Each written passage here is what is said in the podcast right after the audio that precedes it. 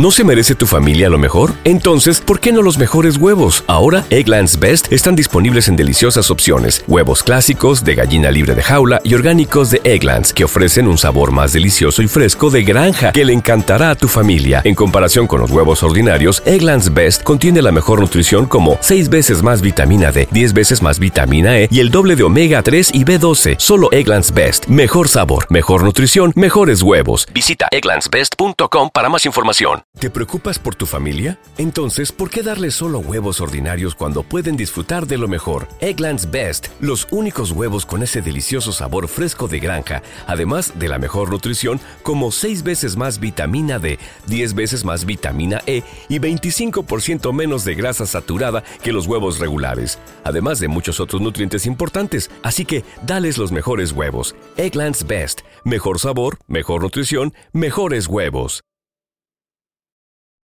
Algunas escenas en este programa han sido recreadas. En Las Vegas, un ex convicto ha vuelto a sus viejos hábitos. Grandes apuestas de dinero, robos menores y asaltos violentos.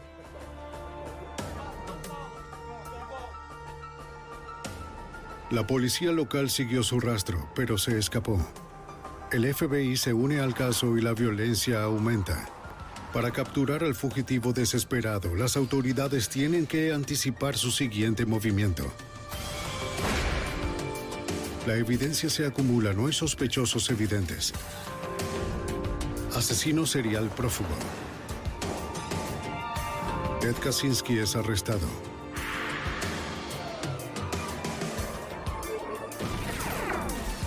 Fugitivo a un prófugo.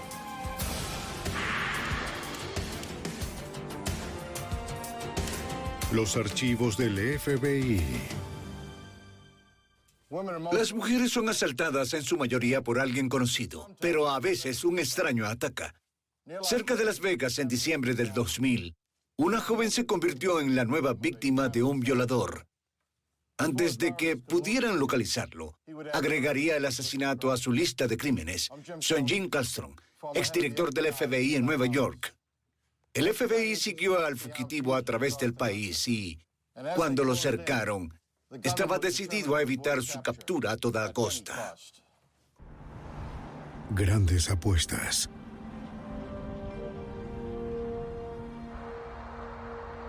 Algunos nombres han sido cambiados en este episodio. Las Vegas, Nevada.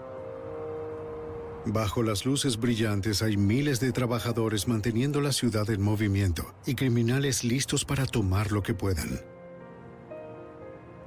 En la mañana del 11 de diciembre del 2000, en el suburbio de Henderson, en Las Vegas, una mesera de 17 años iba camino al trabajo.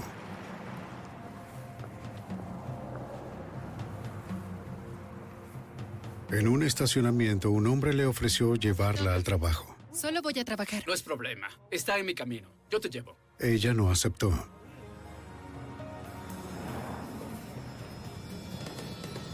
¡Ya te tengo! ¡Vamos! ¡Date prisa! ¡Abre! ¡Abre! ¡Entra! ¡Vamos, entra! ¡Muévete! Su arma la persuadió de no gritar.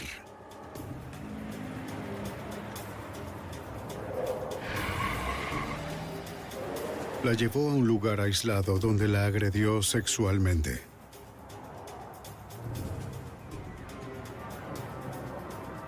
Tan pronto como pudo, aprovechó su única oportunidad y corrió hasta un restaurante cercano para llamar al 911.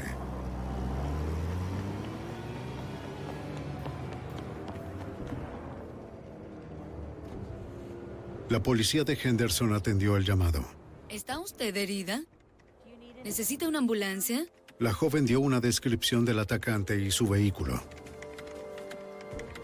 ¿Dijo un eclipse rojo? ¿Tiene algún arma?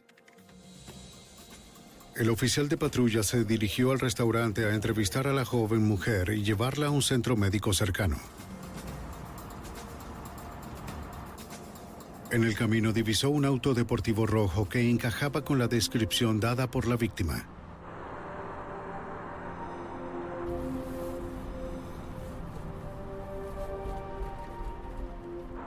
Cuando el oficial se acercó, el conductor aceleró. A la descripción. Es un Mitsubishi Eclipse rojo. Viajamos al lado oeste por la principal. Al aproximarse a la ciudad y calles con más tráfico, la conducción del sospechoso se volvió más errática. El oficial decidió que el riesgo para los civiles era muy alto y retrocedió. Pero la policía logró conservar el número de la matrícula del vehículo. El Departamento de Policía de Henderson procesó los datos y rastreó el vehículo hasta una dirección en Las Vegas.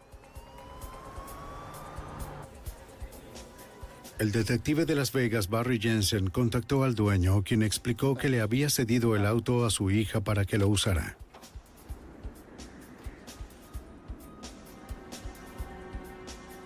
El dueño dijo que él y su hija, Rachel Mills, se reunirían con el detective Jensen en su apartamento. Recién salía del trabajo en un casino local.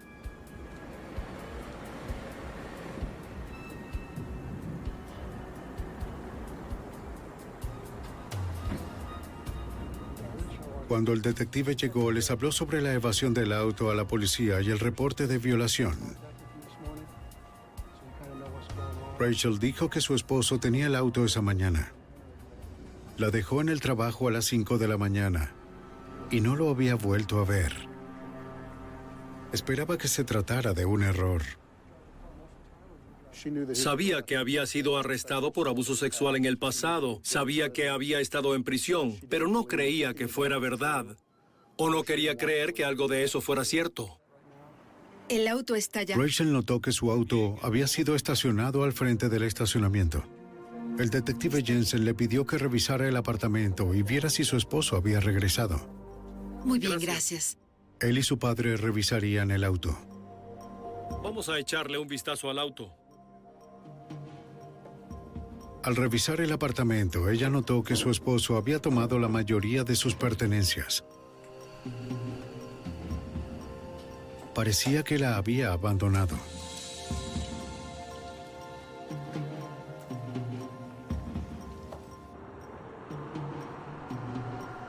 El auto pertenecía al padre, pero como Rachel y su esposo eran los conductores habituales, solo ellos podrían aprobar la revisión. ¿Algún rastro de que haya venido? Sus cosas no están, su ropa, sus gavetas, todo lo que guarda en el armario, sus fotos. No lo sé, todo indica que ¿Me se daría fue. su aprobación verbal para revisar el auto sin una orden judicial? Sí, está bien. ¿Tiene un juego de llaves? Oh, sí. Temblando por lo que estaba pasando, Rachel permitió que el oficial revisara el vehículo. El detective pensó que la ubicación del auto lejos del apartamento indicaba algo. Me llevó al trabajo. En mi opinión estaba oculto en el estacionamiento. Pienso que sabía que la policía hallaría su apartamento. Seguro pensó que si su auto no estaba estacionado al frente, tendría más tiempo. Trataba de crear más distancia entre la ley y él.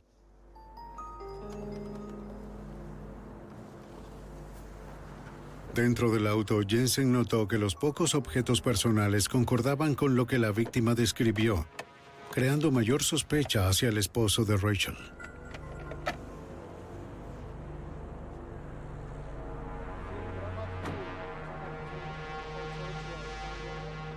Dijo que no tenía un trabajo regular, pero más allá de eso, Rachel y su padre no pudieron dar al detective mayor información. Todo lo que pudieron decirnos fue que le encantaba jugar blackjack y dados. No tenían idea de dónde sacaba el dinero para hacerlo. Jensen llamó a los técnicos forenses para procesar el auto, en caso de que hubiera evidencias ocultas. Tomará unos 15 minutos para que la grúa llegue aquí. Tuvo que decirle a Rachel que su esposo era un potencial sospechoso en el asalto a la joven de 17 años. A su pedido le entregó una foto de su esposo, Macford Mansour. Si Mansour era el asaltante, Jensen esperaba que la víctima pudiera identificarlo por la foto. Quiero que vea todas las fotos. En la estación de policía, Jensen entrevistó a la joven. Señálelo, ¿de acuerdo? identificó a Macfur Mansur como su atacante. La policía de Nevada lo acusó de secuestro y violación. Jensen descubrió que Mansur tenía un amplio expediente. Había sido arrestado varias veces por delitos sexuales, violación, conducta lasciva en público. También había sido arrestado por robos menores, fraude con tarjetas de crédito y posesión de armas.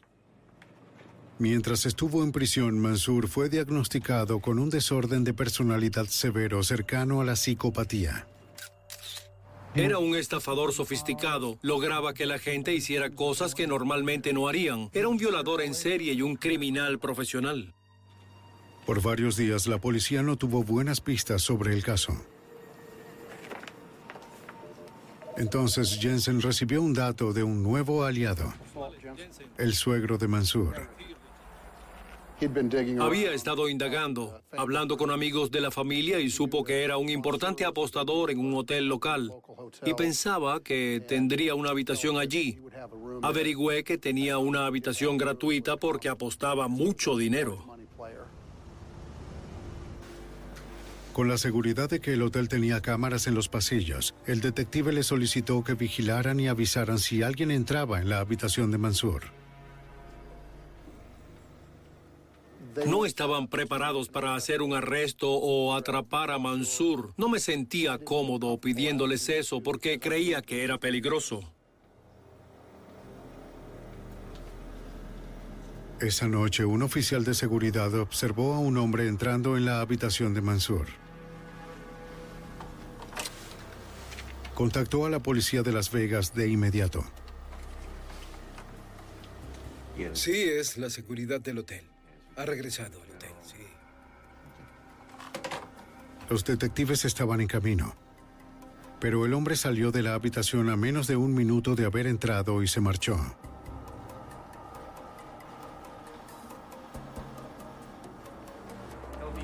Cuando llegó el equipo de detectives, revisaron su habitación. Encontramos una maleta y algunas fotos familiares, nada más que nos ayudara a avanzar en la investigación. Revisaron todo el hotel casino, pero no había señal de Mansur.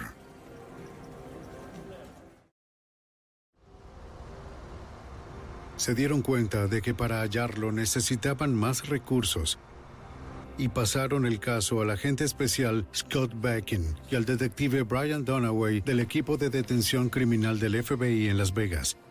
Un equipo multidisciplinario responsable de rastrear fugitivos en el área de Las Vegas. El primer paso del equipo fue distribuir panfletos acerca de Mansour en la zona hotelera. Cuando buscamos a alguien y creemos que se ha ido a un hotel, usamos el sistema TRAX, TRAX, que es un equipo refinado de fax. Permite enviar fotos digitales a color a un gran grupo de personas al mismo tiempo para alertarlas. Recurrimos al trabajo policial tradicional con las personas que no tenían TRAX. Tocamos puertas y entregamos la información. Realizamos entrevistas y nos aseguramos de que todos supieran de él. Buscamos a este hombre. Se presenta con diferentes alias. Los investigadores revisaron registros de los alias conocidos de Mansur. No hallaron nada. Estos dos caballeros son del... Pero un personal de seguridad reconoció a Mansur como sospechoso de una serie de robos de habitaciones en la franja de Las Vegas. Describieron sus frecuentes ataques. Dijeron que Mansur se aprovechaba de los turistas, sobre todo de los de origen asiático y del Medio Oriente. Muy bien, gracias. A su orden.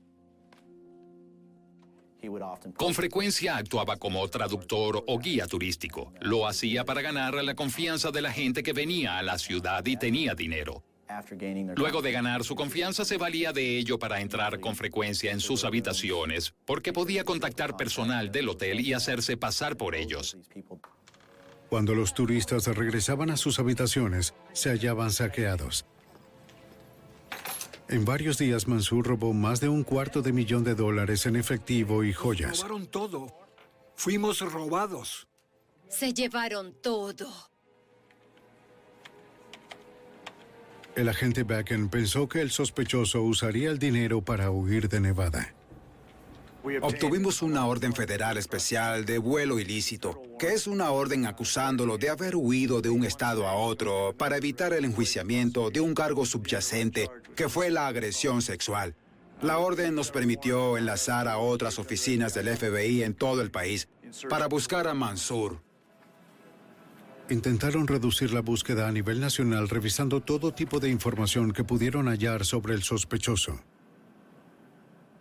Recopilamos registros del Servicio Internacional de Noticias, de inmigración, ese tipo de cosas, y descubrimos que había estado bajo custodia por mucho tiempo. Él alegaba una especie de persecución religiosa. También conseguimos registros de New Jersey y otros lugares en los que había estado, y varios antecedentes por fraude de apuestas, crímenes contra la propiedad y cosas así. La esposa de Mansur les dio un amplio registro de llamadas de larga distancia que mostraban muchas llamadas a casinos en todo el país. Comenzamos a desarrollar su perfil como apostador y, hecho eso, dirigimos nuestra investigación hacia los establecimientos de apuesta. Una de las comunidades de apuesta que notificaron fue Nueva Orleans. Los casinos allí debían buscarlo. En la mañana del 9 de enero de 2001, 29 días después del rapto y agresión sexual de Las Vegas, un hombre con una peluca obvia apareció en el aeropuerto de Nueva Orleans. Para el próximo vuelo a Las Vegas. Pagando en efectivo, reservó un vuelo a Las Vegas bajo el nombre de Francis Gabriel. En medio de la transacción, cambió su destino a Los Ángeles. Aquí tiene, gracias. Los despachadores de vuelo saben detectar actividad sospechosa. ¿Seguridad, por favor? Sí. Notificó a la policía del aeropuerto.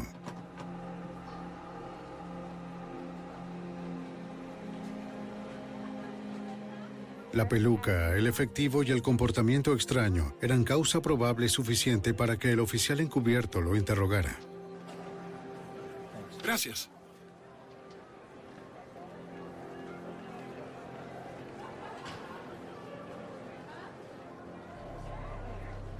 Lo siguió hasta afuera. Disculpe, señor. Luego pidió ver su identificación y su boleto. Le estoy preguntando, ¿compró su boleto?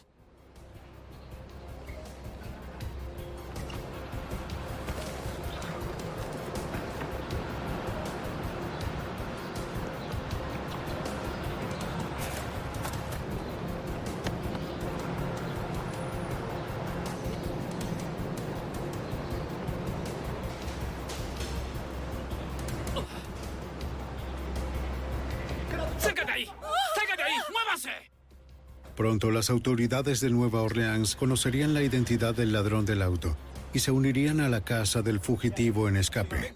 Sí, estoy en la puerta 6A. Corrió desde el techo. En enero de 2001, las autoridades de Las Vegas perseguían al fugitivo Macfur Mansur, sospechoso de robo, secuestro y agresión sexual. Un mes después, en el aeropuerto de Nueva Orleans, un hombre disfrazado atacó a un oficial de policía y luego escapó en una camioneta pick-up robada. El oficial encubierto Jefferson Parrish, policía asignado al aeropuerto, reportó el incidente. Un boletín de la camioneta y su conductor se envió a la policía de los distritos vecinos.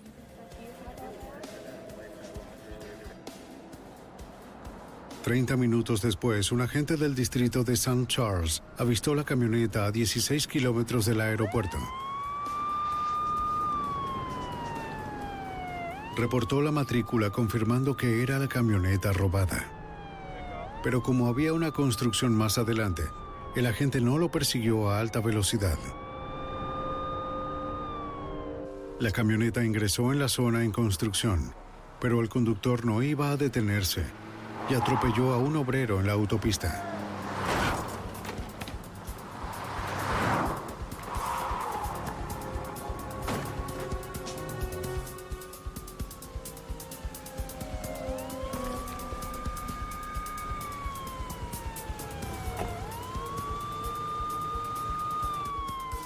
El agente del distrito de St. Charles llegó segundos después.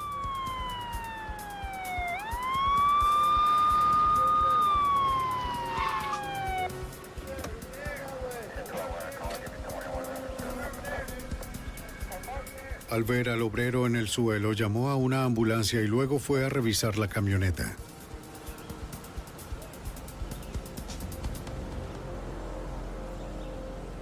El ladrón se había ido.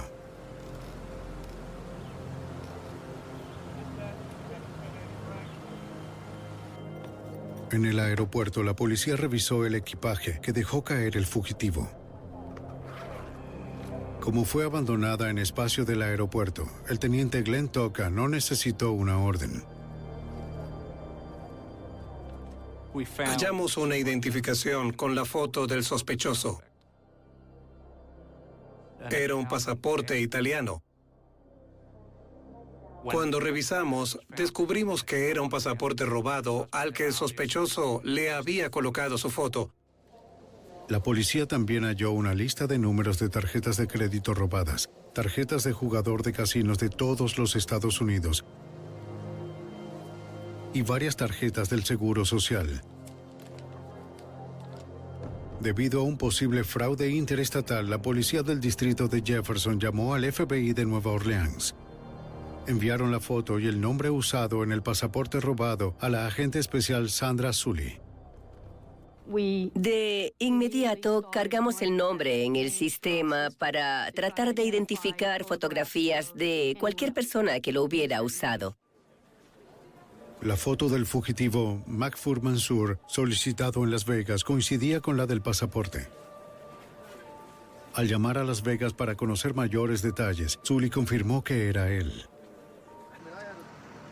A pesar de los esfuerzos del personal de emergencias, el obrero de la autopista murió por sus heridas.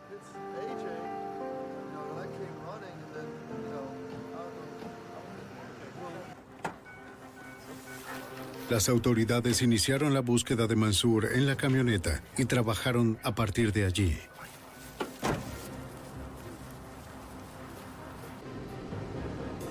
El teniente Toca se unió a la búsqueda cerca del río Mississippi.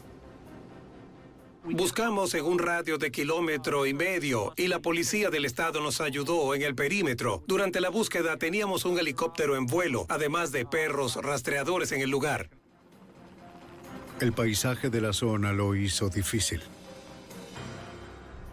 Hay edificios, remolcadores, muelles. Es un área de trabajo y hay gran cantidad de almacenes abandonados allí, barcazas abandonadas en el suelo y más. Buscaron por más de 24 horas, revisando todo posible escondite. Teníamos la teoría de que entró al río y se ahogó o de que logró salir del cordón de seguridad. Aún así, las autoridades tenían que asumir que Mansur estaba vivo.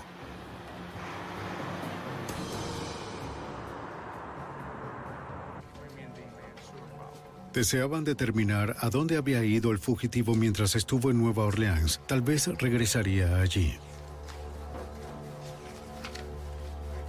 Revisaron la lista de pasajeros de la aerolínea y observaron las cintas para reconstruir los movimientos del fugitivo.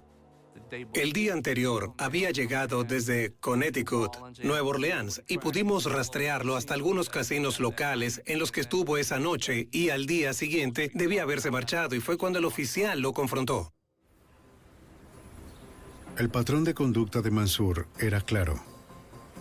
Creíamos que podría regresar a algún casino y por eso nos enfocamos en sus departamentos de seguridad para que estuvieran conscientes de que podría aparecer disfrazado.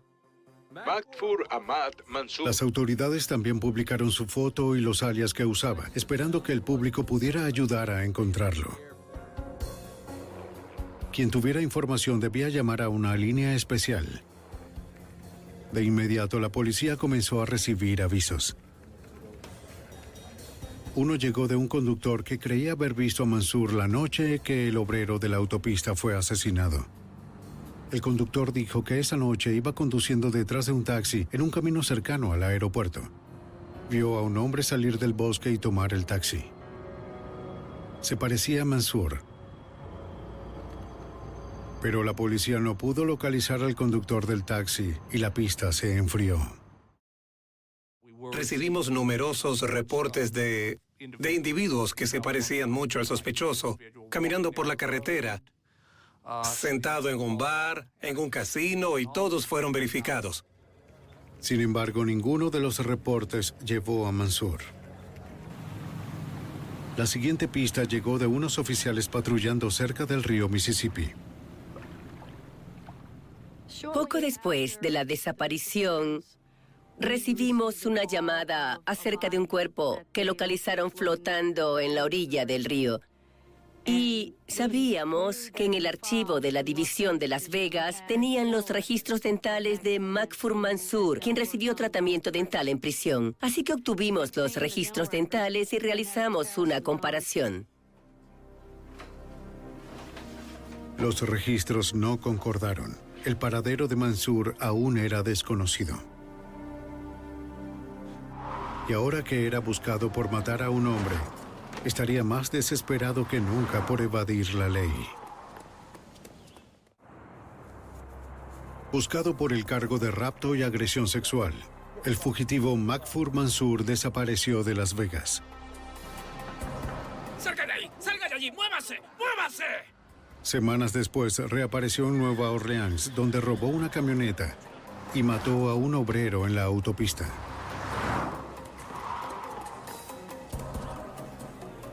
No solo se movía rápido entre jurisdicciones, sino que usaba múltiples identidades, de acuerdo con la agente especial del FBI Sandra Sully. Macfur Mansur usaba tantos alias diferentes que determinamos que robaba tarjetas de identidad con regularidad mientras permanecía en el área de casinos. Determinamos que las tarjetas de jugador que hallamos en el equipaje habían sido robadas de casinos. Algunas de esas tarjetas de jugador eran de casinos de Atlantic City.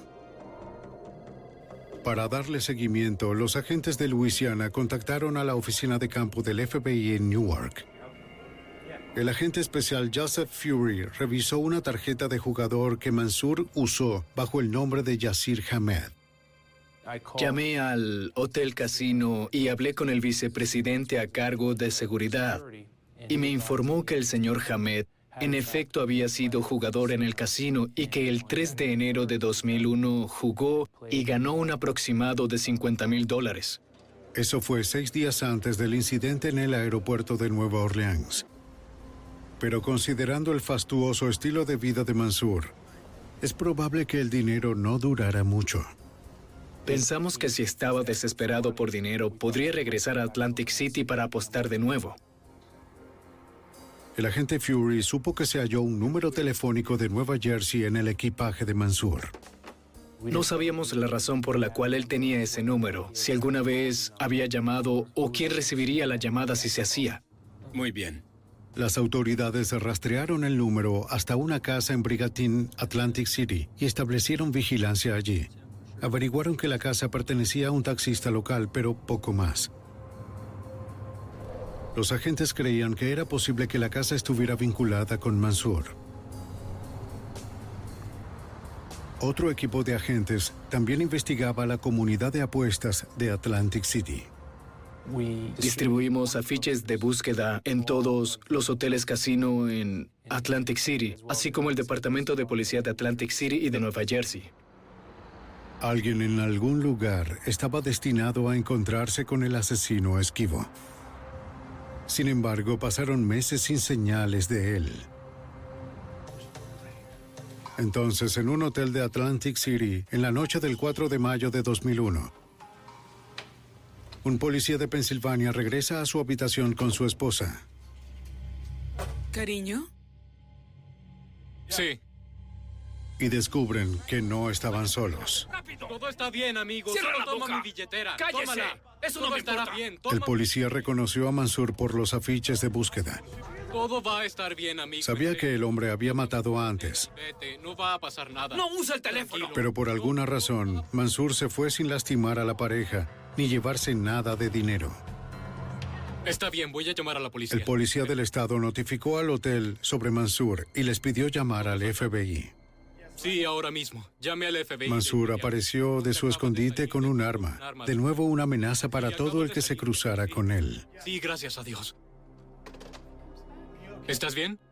A medida que el caso avanzaba, supe que era un hombre desesperado, viviendo una vida ajena de lujo y que estaba desesperado por evadir el peso de la ley. Dos días después, a las seis y media de la mañana, el cajero automático del casino alertó a la seguridad del hotel que alguien intentó usar una tarjeta de crédito robada para obtener efectivo. Ven un segundo. Tengo que mostrarte algo. Mira al hombre en este cajero de aquí. ¿Por qué no vas a averiguar? Ve lo que está pasando.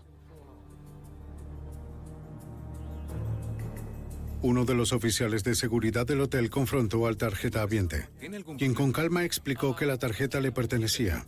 Esta mañana perdí mi tarjeta. Indicó que la había reportado como robada, pero que luego la encontró y olvidó cancelar el bloqueo. Cuando le pidió una identificación, el hombre le entregó un pasaporte indio, que sin dudas había sido alterado. Cuando el oficial de seguridad intentó llevarlo para ser interrogado, sacó un arma y luego escapó. ¡No me siga! ¿Me entiende?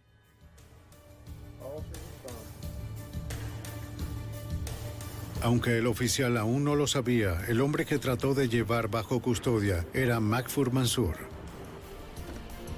El sospechoso subió a un taxi cercano y obligó al chofer a ayudarlo a escapar.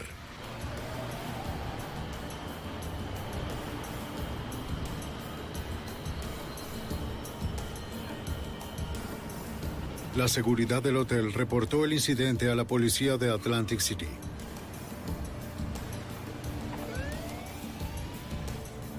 Varias unidades se movilizaron para encontrar el taxi secuestrado.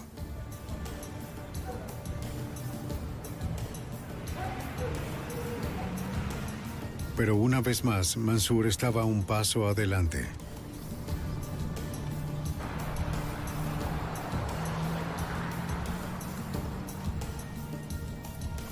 Cuando se distrajo, el chofer aprovechó.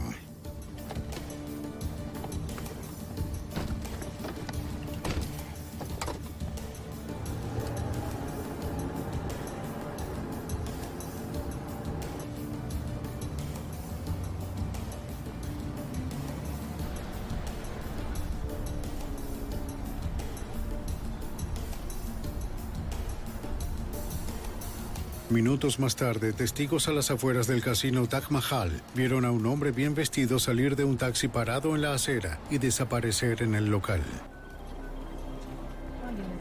Revisando las llamadas de los incidentes, la policía de Atlantic City creyó que Mansur debía estar involucrado.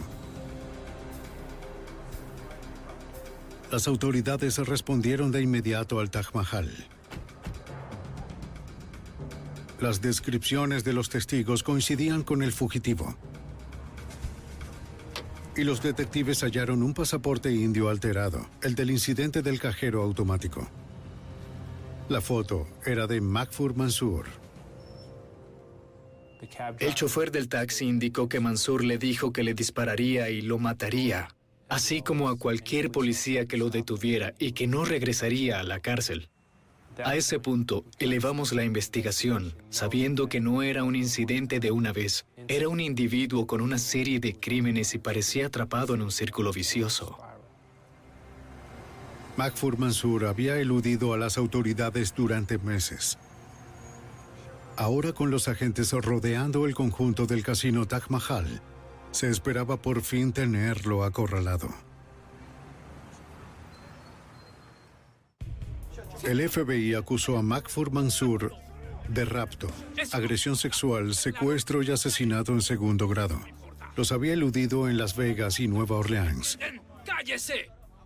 En mayo de 2001 apareció en Atlantic City. ¡No me sigan! ¡No me sigan! Deseando detenerlo, el agente especial del FBI, Joseph Fury, organizó una búsqueda en el Hotel Casino en el que se vio a Mansur entrar. Establecimos un puesto de comando en el Taj Mahal, con el Departamento de Policía de Atlantic City y la Policía de Nueva Jersey, así como el personal de seguridad del Taj Mahal. en un esfuerzo por localizar a Mansur, quien podía estar en alguna parte en el hotel. Pero Mansur no sería fácil de hallar. El hotel de 1.200 habitaciones tiene más de 12.500 metros cuadrados de casino, con frecuencia llenos de miles de huéspedes. Y en las áreas de servicio hay docenas de pasillos, con muchas oficinas y depósitos para esconderse. Los investigadores tenían que revisar todo. Despejado, voy a salir. Las autoridades temían que Mansur hubiera escapado de nuevo. Ampliaron el área de búsqueda. La policía de Nueva Jersey y la policía de Atlantic City cubrieron todo el hotel casino, así como todos los hoteles casino de Atlantic City. No hallaron nada. De alguna manera, Mansur se había escabullido. Los investigadores solicitaron los videos de seguridad de todos los hoteles casinos de Atlantic City, esperando hallar algo. Luego de revisar cientos de horas de video, por fin ven a Mansur. Estaba saliendo de un taxi. Al revisar el número de identificación del taxi, la policía descubrió que pertenecía a un operador independiente que vivía a las afueras de Atlantic City, en Brigantine. Pregunté cuál era el nombre del chofer del taxi y a dónde se dirigían. Y me dijeron un nombre relacionado con el individuo que había estado investigando antes de que Mansur regresara al área de Atlantic City.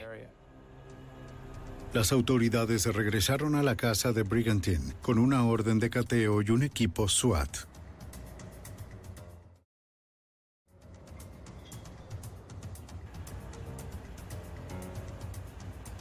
El equipo SWAT se colocó en posición.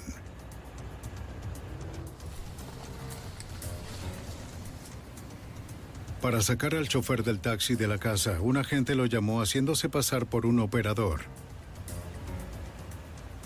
Le dijo que uno de sus pasajeros regulares necesitaba transporte. Creíamos que si Mansur estaba adentro, podía haber una situación de rehén.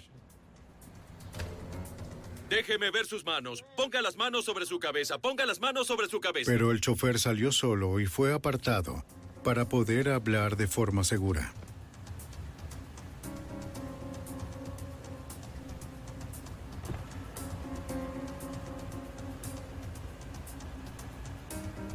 El chofer dijo que no había nadie más en la casa, pero el equipo SWAT tenía que asegurarse. Orden de registro.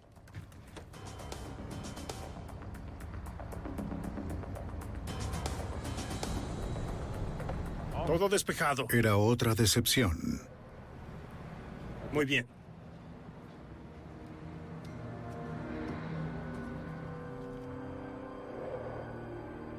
Las autoridades retornaron a las celdas de la policía estatal para entrevistar al taxista. Dijo que había transportado a Mansur por Atlantic City varias veces en los últimos años. Se volvieron amigos, pero ahora está más que dispuesto a cooperar. De inmediato nos dijo que Mansur había estado en su casa esa mañana. Lo apuntó con un arma y le ordenó llevarlo hasta Filadelfia, que está más o menos a una hora de Atlantic City. De hecho, llevó a Mansur hasta Filadelfia y lo dejó allá. El chofer no llamó a la policía porque Mansur sabe dónde vive y temía que regresara a buscarlo. Fury notificó a la oficina de campo del FBI en Filadelfia que Mansur podía estar allá. Entonces conduje de Atlantic City a Filadelfia con fotos de Mansur y asistí a la división de Filadelfia. Señor, FBI, tenemos un par de... Los agentes fueron a la estación de autobuses cerca de donde Mansur fue dejado en busca de algún testigo. Les mostramos la foto a varios despachadores, uno de los cuales lo reconoció y dijo que Mansur había comprado un boleto de autobús para Nueva York. Sí, señor. Parecía que Mansur solo había ido a Filadelfia para hacer más difícil su rastreo. Gracias. El 9 de mayo de 2001, el FBI agregó a Makfur Mansour a su lista de los 10 fugitivos más buscados. Eso lo convertía en máxima prioridad para cualquier agente del FBI en la nación, de acuerdo con el miembro de la fuerza Brian Dunaway. Que fuera de los más buscados del FBI cambia algunas cosas. Se asignan muchos más recursos a la investigación y se ofrece una recompensa de 50 mil dólares por su captura. Al día siguiente, la seguridad del Taj Mahal en Atlantic City reportó que un pistolero con la descripción de Mansour había robado 300 mil dólares en relojes de la joyería del hotel. El video de vigilancia captó el número de la matrícula de la limusina que Mansour usó para escapar. En la oficina del FBI en Newark interrogaron al conductor de la limusina. Dijo que había recogido a Mansour en la ciudad de Nueva York más temprano. Cuando Mansour llamó por la limusina, solicitó ser recogido en una esquina. El conductor no sabía dónde se estaba quedando. Dijo que Mansour se parecía a cualquier otro gran apostador. Pero alrededor de las 8 escuchó las alarmas de seguridad. ¡Vamos! ¡Avanza! No hagas... Entonces Mansour se subió y le ordenó irse rápido.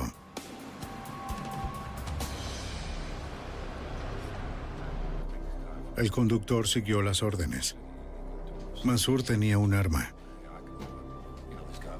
El fugitivo salió de la limusina a cinco cuadras del hotel robado y esperó por otro taxi. Un Crown Victoria blanco con placas de Nueva Jersey. El FBI solicitó a la policía local emitir un boletín general para taxis Crown Victoria blancos en Atlantic City. Esa noche la policía detuvo a todos los taxis con esa descripción.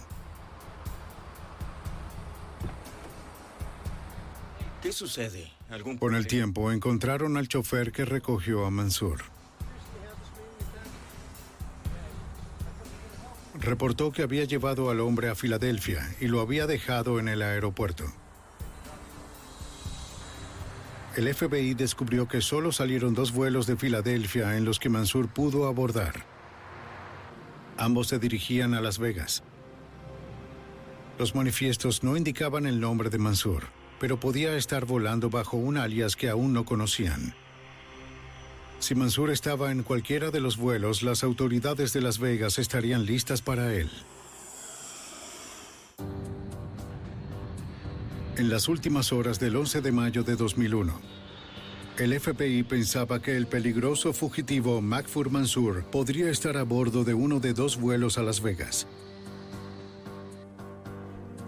El agente especial del FBI, Joseph Fury, seguía trabajando mientras los aviones atravesaban el país. Contacté a la división de Las Vegas para avisarles que Mansour había cometido un robo armado en Atlantic City y que podría estar volando de vuelta a Las Vegas. Tanto el Departamento de Policía de Las Vegas como el FBI estaban en el aeropuerto esperando a que ambos aviones llegaran. El detective de Las Vegas, Brian Dunaway, ha rastreado a Mansour desde el principio. Sabía cuán peligroso y desesperado era el fugitivo. Todos con los testigos, todos los que conocían algo de él, sabían que no regresaría a la cárcel. Lo dijo varias veces, pero sus acciones eran tan desesperadas que no se salvaría de enfrentar esos cargos. Y por sus encarcelaciones previas y los registros que teníamos de él, no había forma de que regresara, desaparecería para siempre.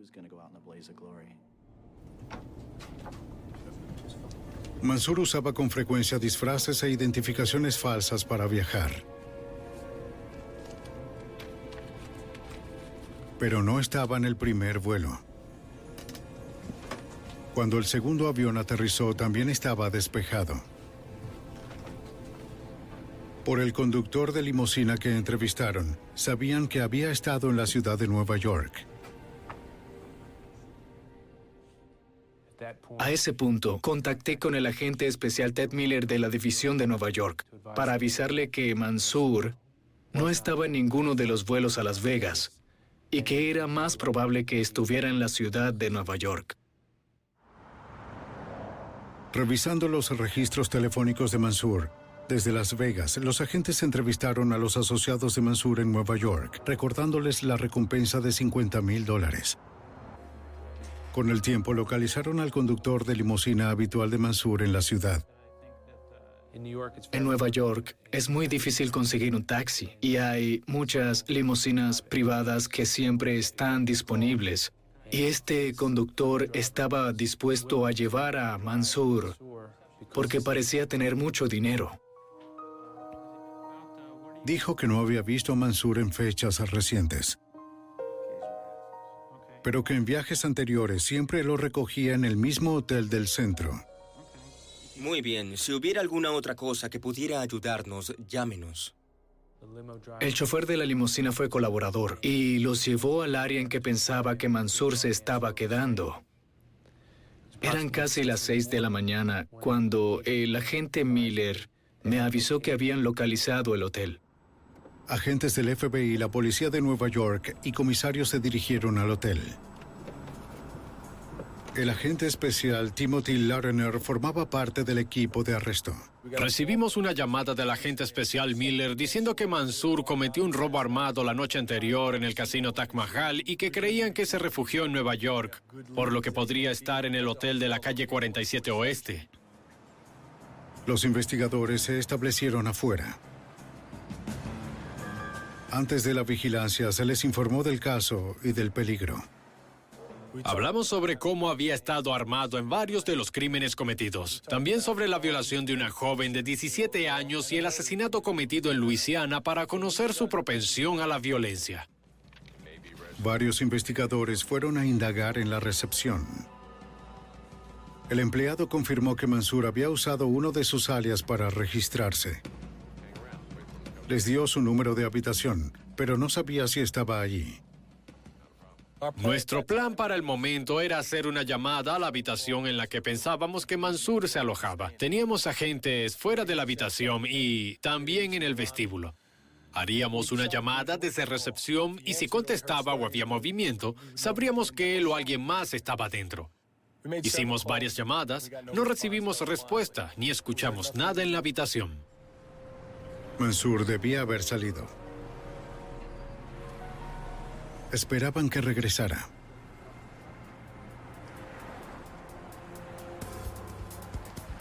Horas después, lo vieron.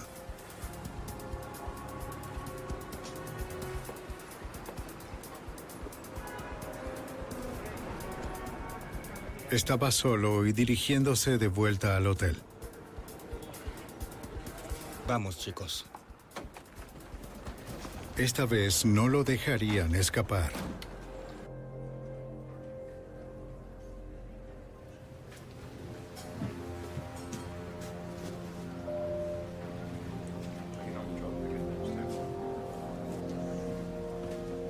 Mansur juró hace mucho no ser capturado vivo. Disculpe, señor. Me gustaría hacerle unas preguntas. Sacó un arma y apuntó al detective.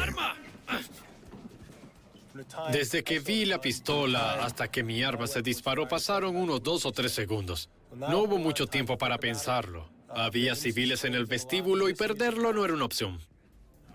Aún teniendo tres balazos de 9 milímetros, Mansur continuó luchando mientras lo ponían en custodia.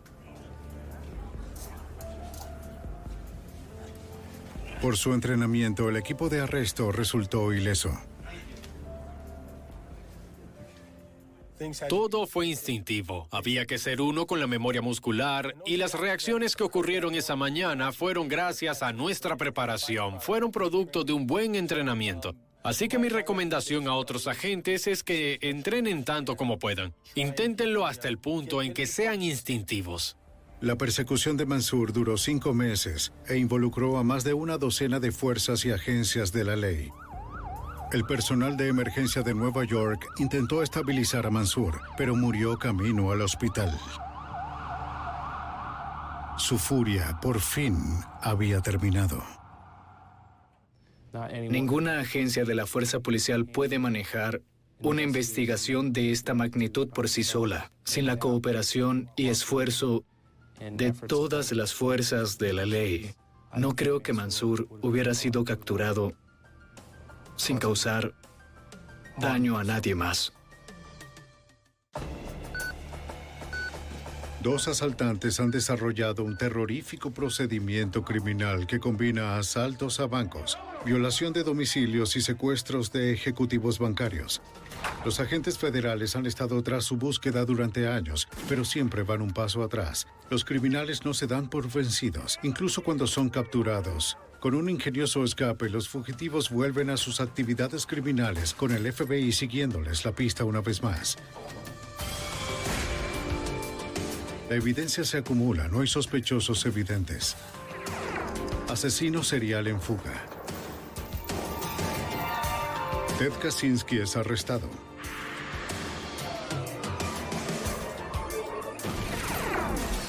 Fugitivo a un prófugo. Los archivos del FBI. Muy a menudo, delincuentes convictos aprenden nuevas técnicas y encuentran nuevos socios en prisión. En 1982, un grupo de reclusos inicia una ola de secuestros y asaltos. Soy Jim Castron, exdirector del FBI en Nueva York. Por años, los sospechosos usaron nombres falsos y una red de contactos criminales para evitar su captura. Para ubicarlos, el FBI tuvo que romper su círculo cerrado y encontrar nuevos socios por su cuenta. Invasores de hogares. En este episodio algunos nombres han sido cambiados. El 28 de diciembre de 1982, el vicepresidente del Citibank de Oklahoma, Steve Thompson, y su esposa Ellen llegaron a casa de una fiesta. Cuando de pronto un vehículo se estacionó detrás de ellos. Cuando salieron del vehículo y se acercaron, gritaron, Señor Thompson, somos agentes federales. En pocos segundos estaban encima de nosotros. Ellen Thompson pensó que quizás los hombres se habían equivocado de dirección. No había nada que justificara la visita de agentes federales y sabía que podía ser una equivocación. Así que lo miré y le dije, debe haber un error. ¿Puedo ver su identificación? Y sacó un arma. Parecía que el sujeto con peluca era el ejecutor. Vamos, entremos. El otro era el líder.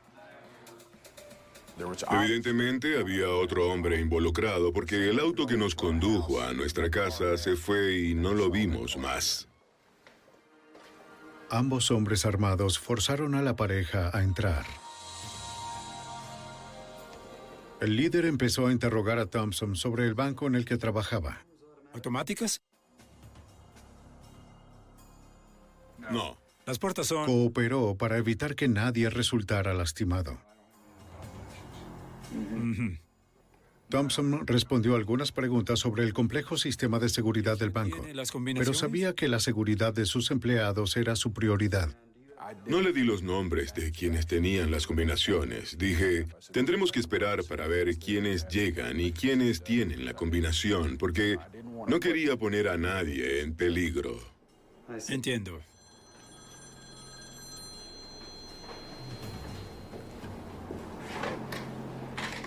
Hola. Un hombre llamó para hablar con el pistolero. Sí. Ajá. Parecía que estaban concretando los planes para un asalto al día siguiente. A las 6 y 30. El líder le advirtió a Thompson que debía cumplir sus órdenes. Bien. Él quería dejar algo claro y me dijo, si alguien activa las alarmas mañana, si algo sale mal y viene la policía, dijo, voy a matar a la policía. En ese punto comentó, no voy a volver a prisión.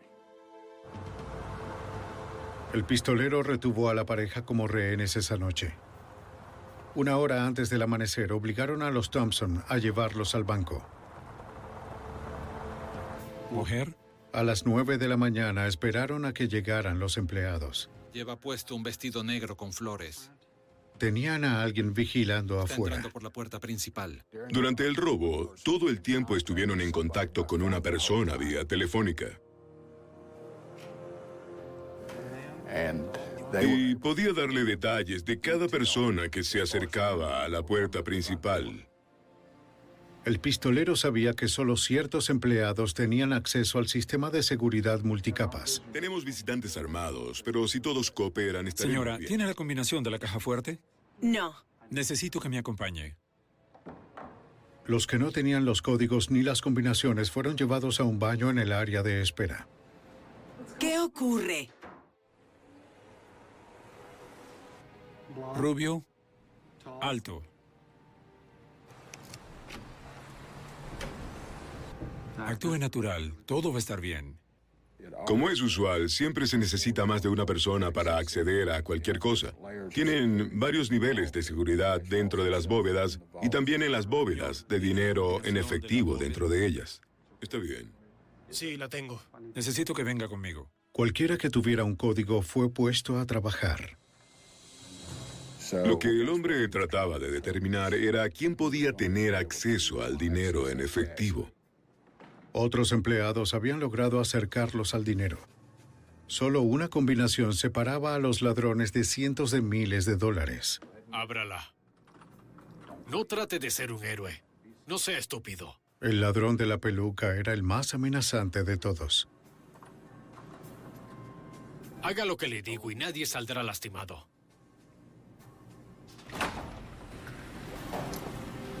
Bien, ahora entre y llénelas.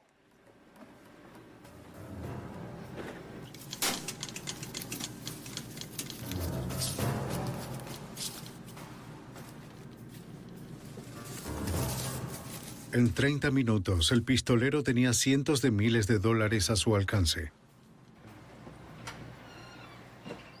¿Lo tienes? Sí, lo tengo.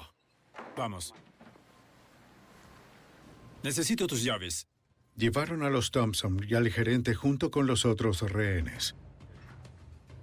Me metió en uno de los baños y dijo a los que estábamos allí, vamos a estar aquí unos cinco minutos más, que nadie asome la cabeza. Y se fueron. Estaba seguro, luego de escucharlos hablar afuera, que iban a huir de inmediato.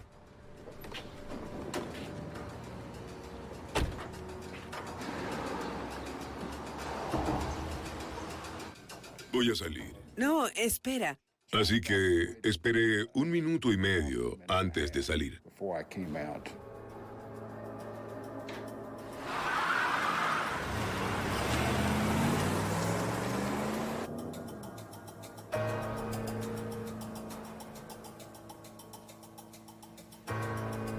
Cuando parecía que los ladrones ya se habían ido, Thompson le pidió al gerente que llamara a las autoridades. Vamos, llama a la policía. Si el banco de Corke fue robado, necesitamos que la policía venga ahora. La llamada fue redirigida a las unidades de Oklahoma City cercanas. Robo bancario en 1482 Oakland. 10-4. Siguiendo el procedimiento habitual, la policía de Oklahoma City también alertó al FBI. El agente especial Mike Cycle respondió al llamado. Les grité a otros agentes del escuadrón que teníamos un robo a un banco, les di la dirección y un poco de información de lo ocurrido, que los ladrones habían huido y un grupo de agentes se dirigieron al banco. Las patrullas llegaron primero.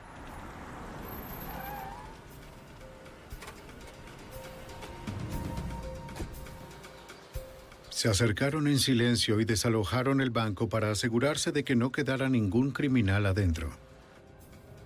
Los agentes del FBI llegaron minutos después. La ley Hobbs, dictada en 1946 para proteger a los depositantes federalmente asegurados, otorga la jurisdicción al FBI cuando se trata de asaltos. Implica que una fuerza policial nacional investigue el crimen y se encargue de los delincuentes. Los Thompson describieron la situación que comenzó en su casa la noche anterior. Entonces, nadie resultó herido. Nadie resultó herido. Había sido un crimen sofisticado y bien planificado, sin rastros de evidencia. Estos ladrones debieron haberlo hecho antes. Pero no habían ocurrido robos similares en la zona en el pasado. Los agentes buscaron en la base de datos del FBI si había ocurrido alguno en otro lugar. Encontraron un archivo nacional de casos que incluía violación de domicilio de empleados bancarios. Saqué el archivo y encontré que habían varias agencias bancarias que fueron robadas con un procedimiento muy similar y comencé a comunicarme con esas agencias. Esperaba encontrar algún agente que tuviese experiencia con quien fuera que hubiera robado el banco de Oklahoma. Ubicó al agente especial Steve Chenoweth en el FBI de Phoenix. Sykel le describió el procedimiento de robo de banco con violación de domicilio en Oklahoma, los disfraces de los ladrones y sus características. De inmediato, Chenoweth le mencionó dos ladrones de banco que él conocía y que operaban de esa forma, Terry Connor y Joseph Dougherty.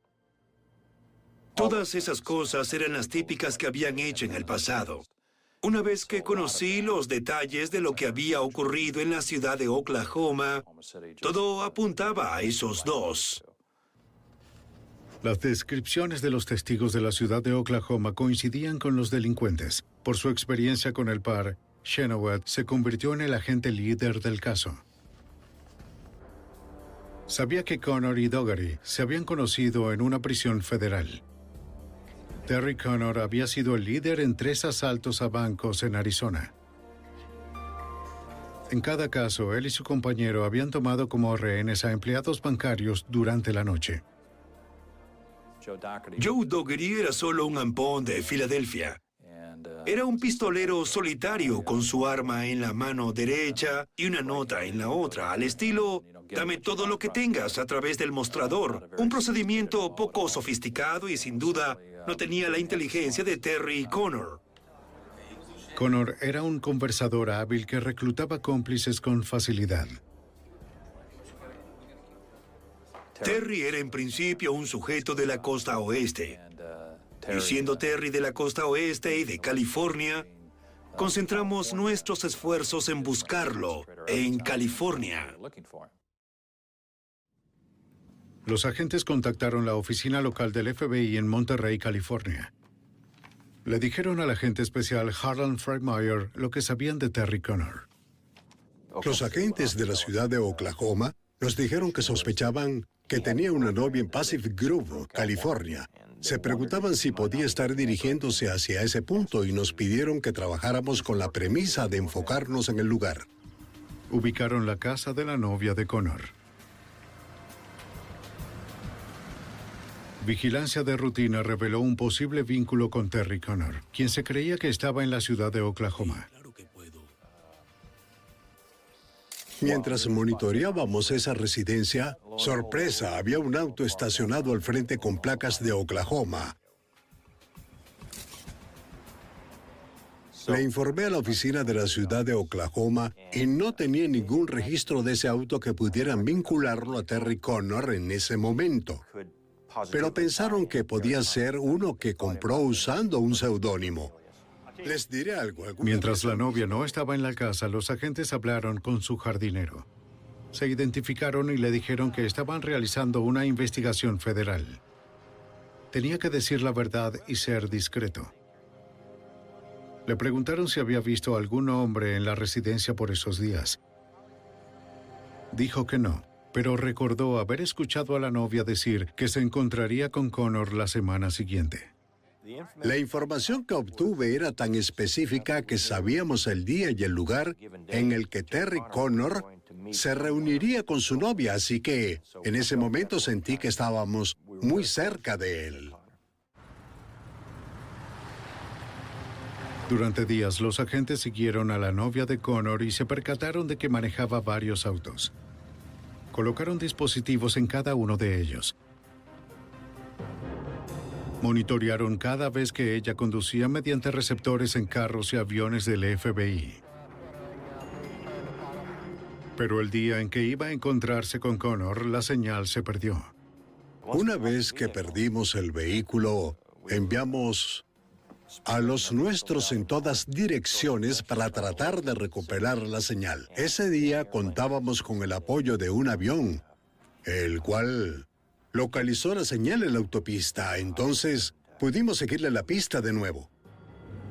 Los agentes se movilizaron hacia donde la señal fue recuperada. Cuando divisaron el auto, estaba estacionado frente a un restaurante.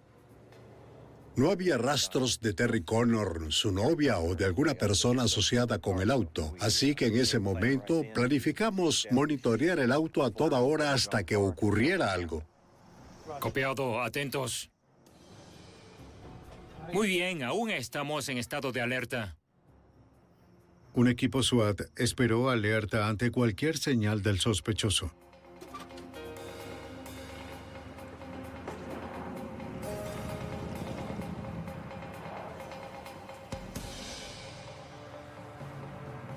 Un agente del FBI se aseguró de que la pareja no pudiese huir en caso de que regresaran.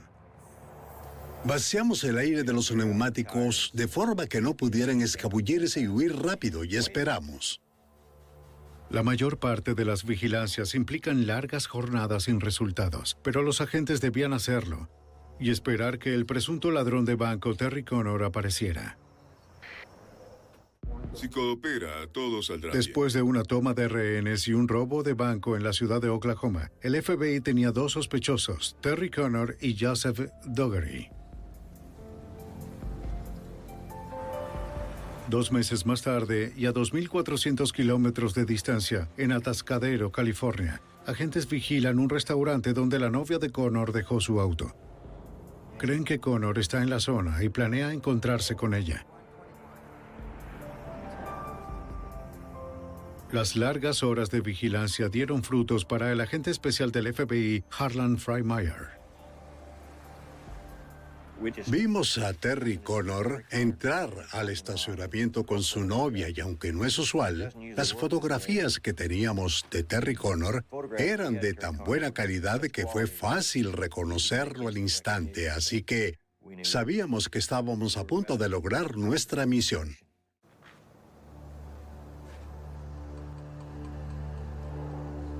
No te preocupes por eso, yo lo reparo. Es el momento. Vamos, vamos. ¡Vamos! Se sabía que el sospechoso podía estar armado, así que el equipo táctico tomó la delantera.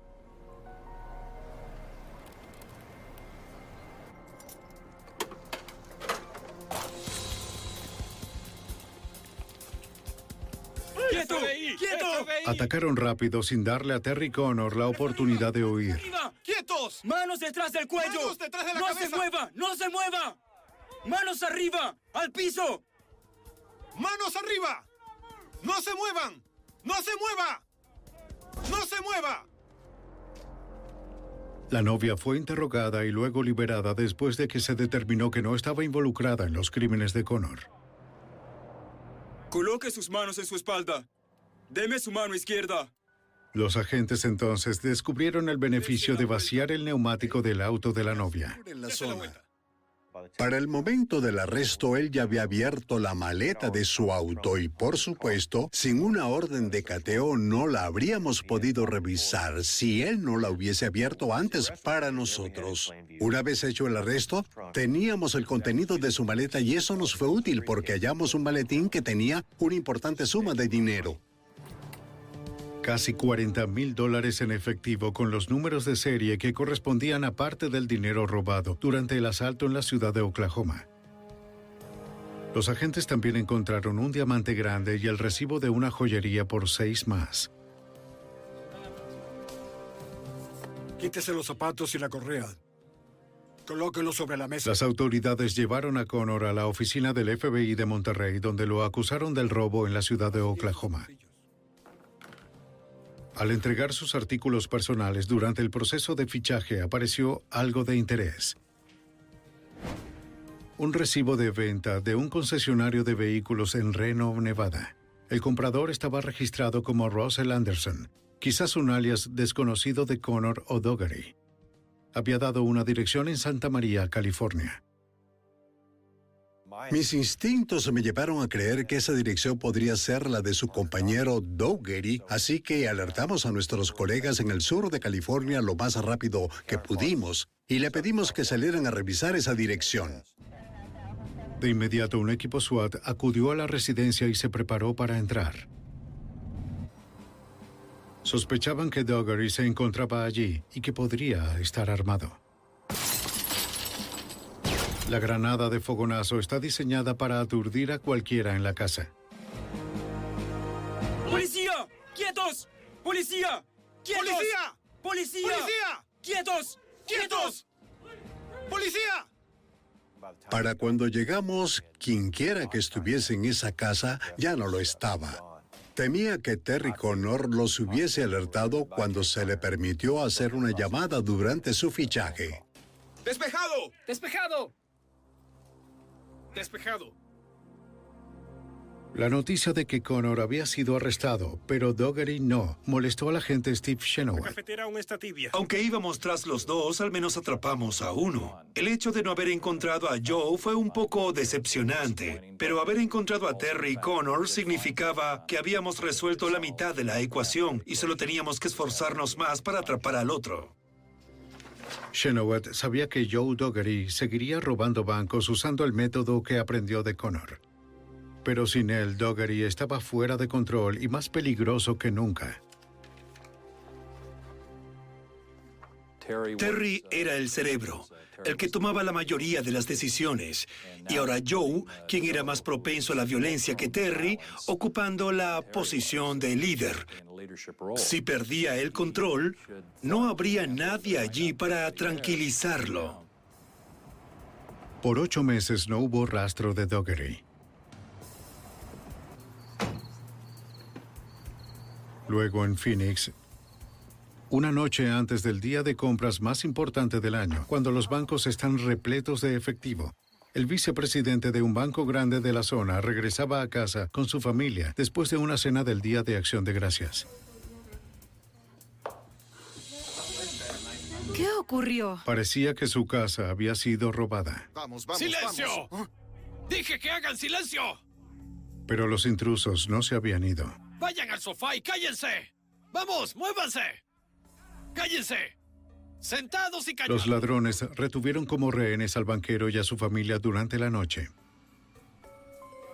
Robar el banco. Solo queremos robar el banco. Tranquilo, Parecía que Joe Doggery dirigía a un nuevo socio. con calma, Y ahora que estaba a cargo, tranquilos. ¿Entiende lo que digo? cualquier cosa podía ocurrir. Vamos a calmarnos y ser amigables. Día de Acción de Gracias 1983. Conduzca al banco, haga lo que se le diga y nadie saldrá lastimado. Deme las Dos llaves. intrusos tenían como rehenes a un banquero de Phoenix y a su familia durante la noche. Ve a encender el auto. Horas antes del amanecer, Joe Doggery y su nuevo socio estaban listos para robar el banco.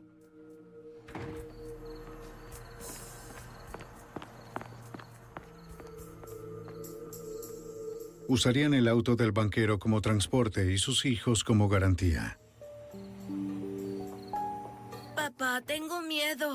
Está bien, tranquilo. Entren al auto. Vamos. Vámonos ya. Vamos, entren. Doggery nunca bajó su arma. No olvide que estoy apuntando a su esposa. Entre al auto.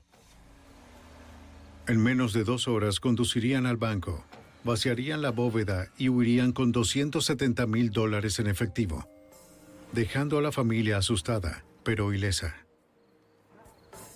¿Cuál es la dirección? El asalto fue en la ciudad donde residía el agente que lideraba la búsqueda de Doggery. Alerten a todos. Cuando Steve agentes. Chenoweth supo del crimen, sabía quién había sido el responsable. Gracias. De inmediato pensé en Joe Doggery, pero no estuve seguro hasta que empecé a hablar con las víctimas para tener una descripción física. Preguntándose si Doggery se burlaba de él robando en su propia ciudad, Chenoweth fue a la casa del banquero para conocer más detalles de la noche de miedo que vivió como rehén.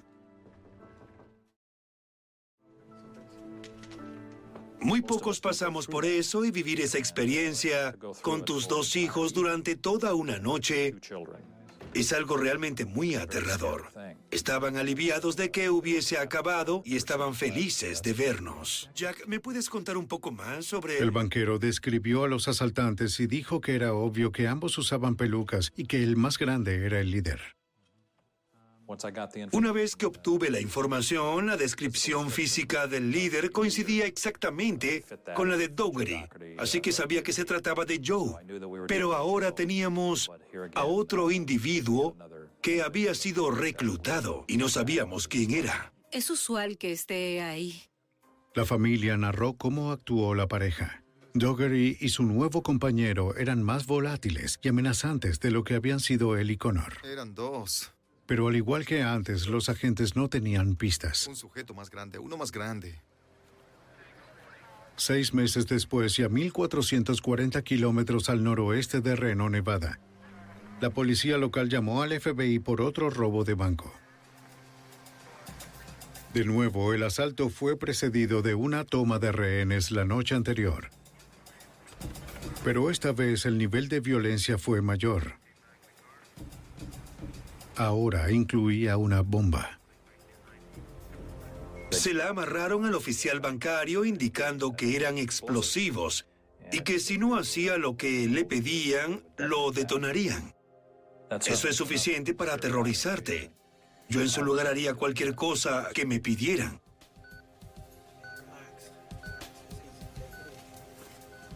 Ahí está. Quiero quedarme aquí con él. Bob, voy a estar afuera.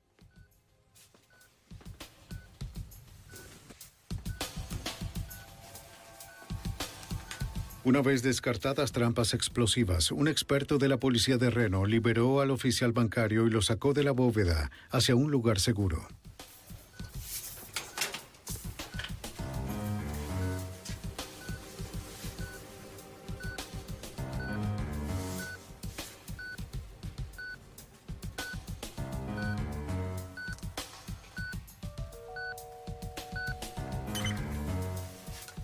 El experto cortó la fuente de energía.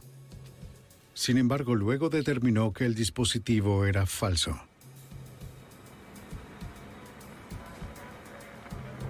El oficial bancario le dijo al FBI que dos hombres con pelucas y trajes los tuvieron como rehenes a él y a su familia durante toda la noche. ¿Puede reconocer al caballero en esta foto? Al mostrarle una foto de Joseph Dougherty, dijo que se parecía a uno de los hombres. Porque es él a quien buscábamos. Testigos habían visto un sedán blanco con placas del estado de Washington huyendo del banco después del robo. Así que los agentes revisaron la zona. Encontraron el vehículo abandonado a menos de 182 metros del FBI en Reno. Parecía que Dougherty estaba desafiando al FBI de nuevo. Según la matrícula, estaba registrado a nombre de un hombre en Spokane, Washington.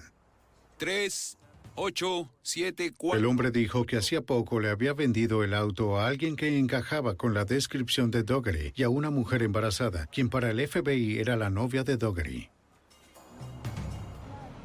Para ayudarlos a encontrar a la pareja, el FBI llamó al Cuerpo Nacional de Alguaciles, expertos en rastrear autos y personas a nivel interestatal. El alguacil Danny Barron creía que los autos usados por Dougherty serían la clave para encontrarlo.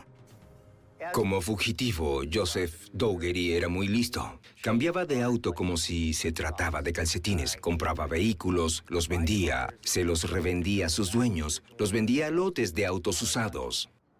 Con meticulosidad, los alguaciles siguieron el complejo rastro de autos y alias y con el tiempo tuvieron un golpe de suerte. Descubrieron el reporte de un accidente que vinculaba uno de los alias de Dougherty a una dirección en Idaho. Hola. Hola. Como la casa parecía abandonada, los alguaciles interrogaron a los vecinos.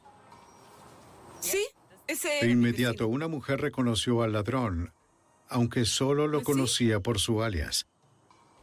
Sí, Dijo que tenía un hábito peculiar de disparar pistolas en su jardín. pero como hace una semana recogieron sus cosas y se fueron. Le dijo a los alguaciles que él y su novia y su bebé recién nacido se habían mudado hacía poco.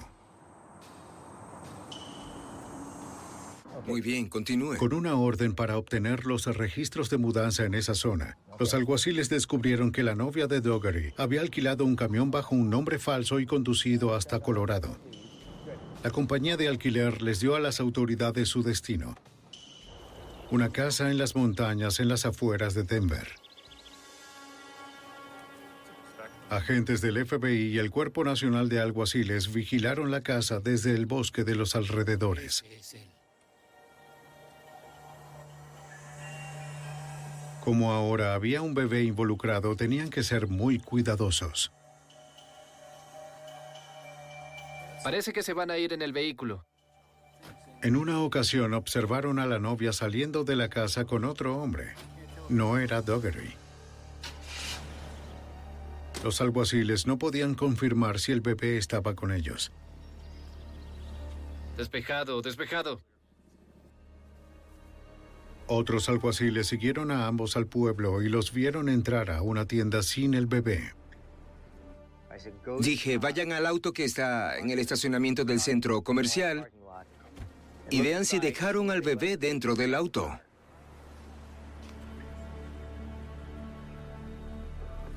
Negativo, el bebé no está en el auto. Vamos a ir. Y me informaron por radio, no, el bebé no está en el auto. No tenían al bebé con ellos. Eso solo implicaba una cosa, el bebé aún estaba en la casa. Estaba todavía en la casa con Joseph Dockery. Después de dos años de estar siempre un paso detrás, las autoridades creían que por fin iban a arrestar a un peligroso ladrón. Pero en el cumplimiento de la ley las cosas nunca ocurren de forma exacta a lo planificado. Dos años después de que Terry Connor y Joseph Doggery robaron un banco en la ciudad de Oklahoma, ¡Quietos! Connor había sido capturado, ¡Quietos! Condenado por robo armado y sentenciado a 25 años en prisión. Vámonos. El FBI creía que su socio Joseph Doggery había seguido con su oleada de toma de rehenes y robos de bancos, pero por fin lo tenían acorralado en su casa en Colorado. Temprano ese día habían arrestado a su novia prófuga y a un hombre cómplice. La novia confirmó que Doggery y su hijo pequeño estaban aún en la casa y que Doggery estaba armado. Luego de que lleguemos al área, vamos a proceder a revisar toda la propiedad.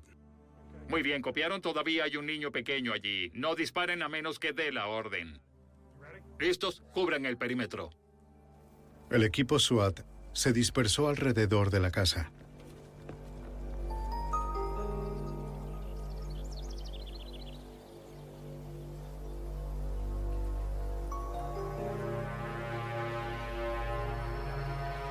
Estamos en eso. Copiado número 2. Número 3, ¿estás en posición? En lo mismo, cubriendo la zona. El alguacil Danny Beren también vigilaba. Joseph Doggery salió de la casa. Sin duda era él. Tomó una Magnum 357 y empezó a disparar al bosque. No disparen, no disparen. Pero parecía que Doggery no le disparaba a los agentes. El equipo SWAT debía mantenerse tranquilo. Dije, agáchense. Si no están en peligro, no disparen. No respondan a los disparos, a menos que estén amenazados. Los alguaciles recordaron que la vecina de Idaho dijo que Doggery disparaba con frecuencia en su patio trasero.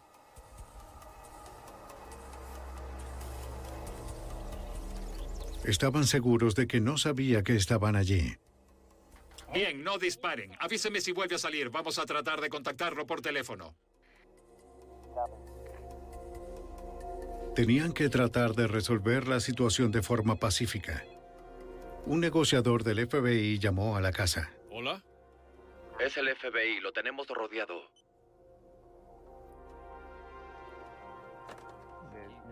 El negociador dijo, hice contacto, pero la persona me colgó. Me contestó un hombre, pero me colgó. Copiado.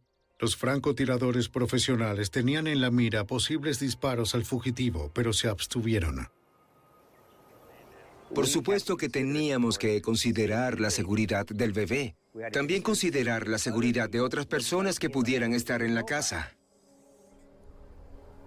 Lo han visto pasar por la ventana varias veces. ¿Pudieron ver al bebé?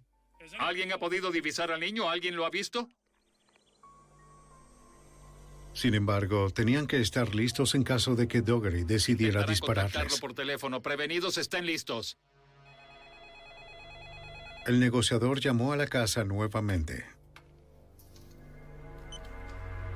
Hola. Si no quiere que el niño salga herido, salga de la casa. Le dijo al fugitivo que su novia y su cómplice ya habían sido arrestados. Salga de la casa. Y le pidió a Dougherty que pensara en la seguridad del niño y se rindiera de forma pacífica. Me colgó. Muy bien, colgó. Vamos a movernos. Muy bien, Muévanse al frente, la ahora.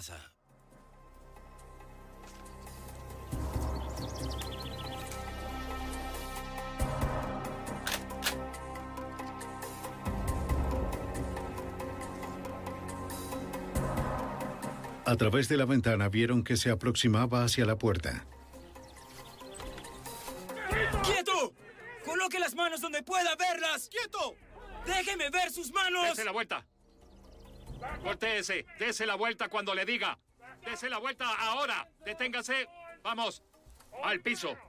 Ahora, al piso. ¡Acuéstese en el piso! Brazos extendidos. ¡Espósenlo! Fue arrestado sin resistencia. Una vez que sacamos al bebé de la casa, teníamos la casa asegurada y empezamos a entrar y descubrimos 16 armas de fuego, incluyendo dos rifles de asalto 308. Todas las armas estaban escondidas, cargadas y listas para defender la casa. Dougherty fue acusado y llevado a juicio en Oklahoma. Casi un año y medio después, el 19 de junio de 1985, dos alguaciles estaban llevando a Terry Connor y a Joseph Dougherty a la corte de la ciudad de Oklahoma. Me imagino, seguro. Dougherty estaba enfrentando el primero de cuatro juicios, este por asalto a banco y toma de rehenes en la ciudad de Oklahoma tres años antes. Había citado a su socio Terry Connor como testigo. No sé qué hacer con ellos. En una carretera rural hicieron su movida con unas llaves de esposas y una hojilla. Contrabando de la prisión.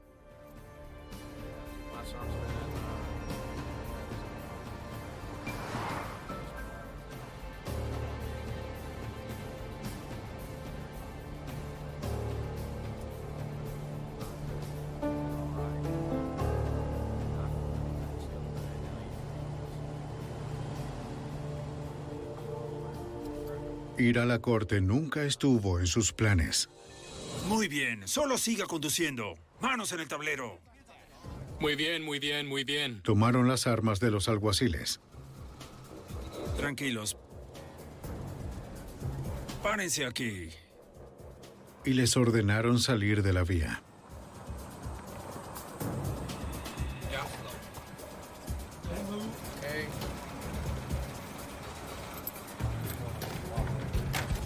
¡Vamos! Bájense del vehículo. Muévanse, Llevaron a los oficiales al bosque. ¡Muévanse! ¡Muévanse! ¡Vamos! Los criminales estaban desesperados por estar libres y parecía no haber nadie que se los impidiera.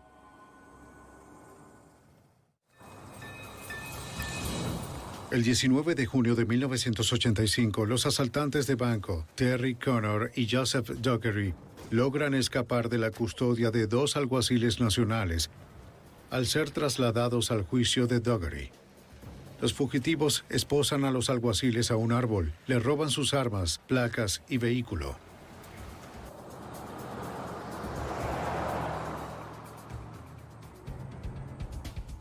Hmm. Tenían cómo moverse. Estaban armados y por ahora nadie sabía que se habían escapado. Vamos a parar ese camión que va adelante. Tenían 15 minutos de ventaja antes de que los alguaciles lograran zafarse y reportar su huida. En la corte en la ciudad de Oklahoma, el agente especial Steve Chenoweth quedó impactado con las noticias. Lo primero que pensé fue, esto no es posible. Cuando le dedicas tanto tiempo y esfuerzo a un caso como este por un periodo de años y que luego desaparezca de forma tan fugaz, en tan solo un momento, es una decepción realmente muy fuerte. Videos de vigilancia bancaria grabaron los próximos crímenes de Connor y Dougherty. Dos robos de baja escala a bancos en St. Louis. Los agentes concluyeron que necesitarían algo de dinero en efectivo antes de volver a su rutina regular. Después de su huida de haber robado dos bancos en St. Louis y de tener unos 30 mil dólares en efectivo, sabíamos que volverían a asaltar de nuevo un banco, un oficial bancario y su familia. Sabíamos que había un alto potencial de secuestro y que la posibilidad de violencia era muy alta. Dos meses después, la policía de West Allis, Wisconsin, recibe una llamada por robo a banco. Le habla Sherry. ¿Cómo puedo ayudarlo? ¿Está en el banco? Se llevaron medio millón de dólares, el mayor asalto a banco en la historia del estado. Estación Escuadrón 113 respondiendo a un asalto en banco 10707 Avenida West National. Ya era un viejo patrón muy familiar. Dos pistoleros habían tomado como rehenes al presidente del banco y a su esposa. De nuevo, apoyados por un vigilante, habían robado el banco.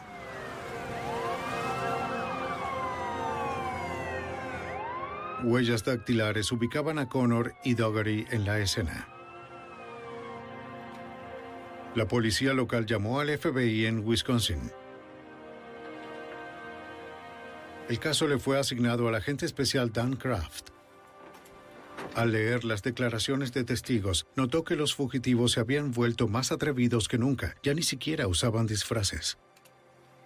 No se preocuparon en ocultar su identidad, no dijeron sus nombres, pero Terry Connor le dijo a la esposa del presidente del banco, el FBI va a saber quiénes somos. Debido al peligro constante que significaban Connor y Dougherty, ambos fueron incluidos en la lista de los fugitivos más buscados por el FBI.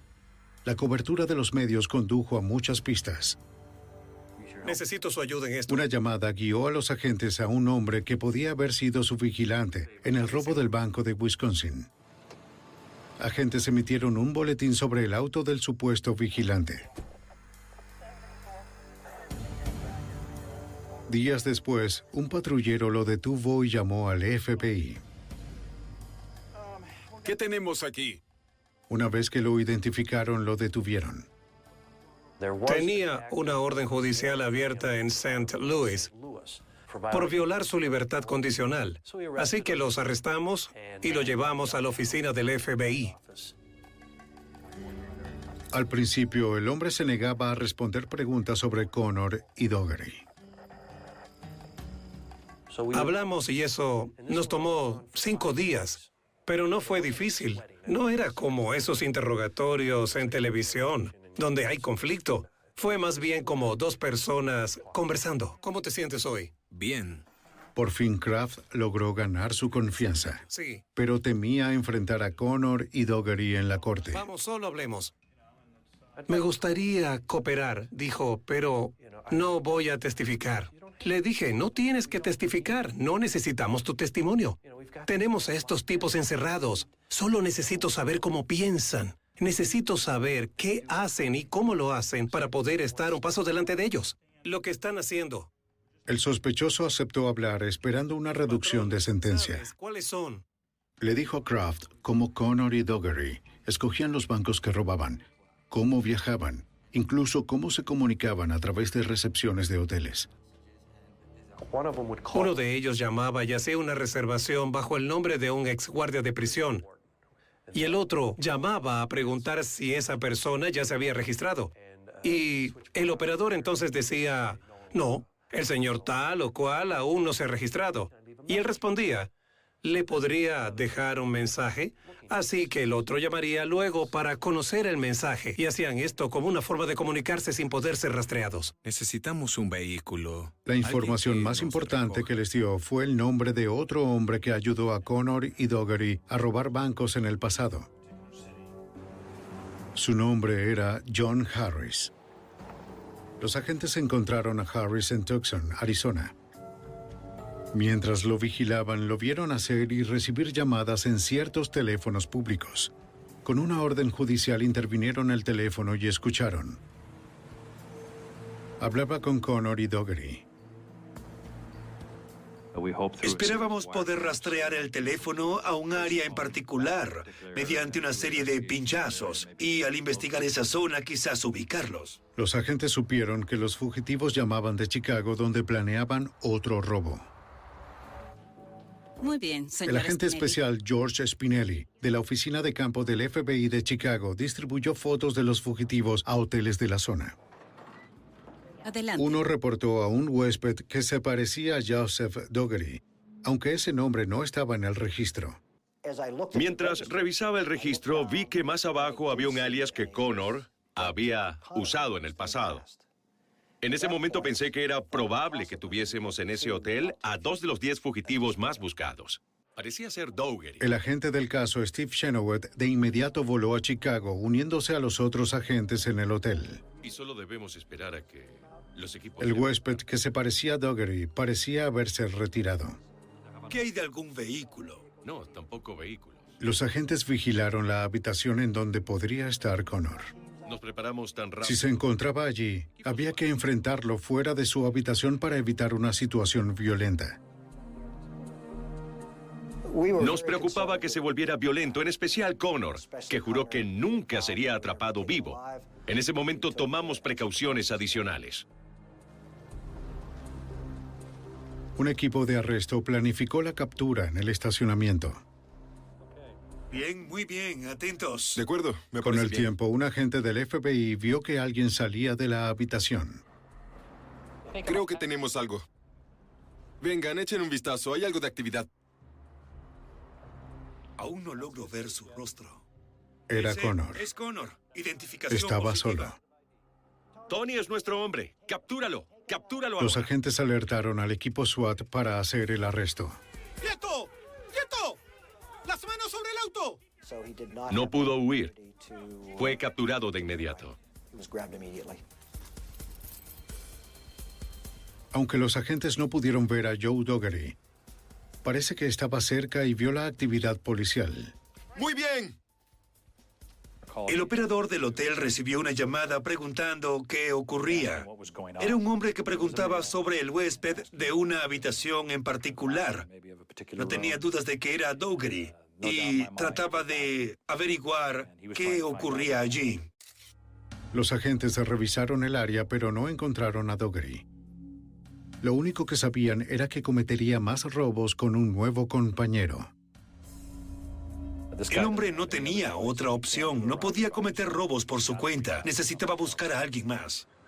El FBI pensó que llamaría a John Harris y supo que Harris había viajado hacía poco a San Francisco.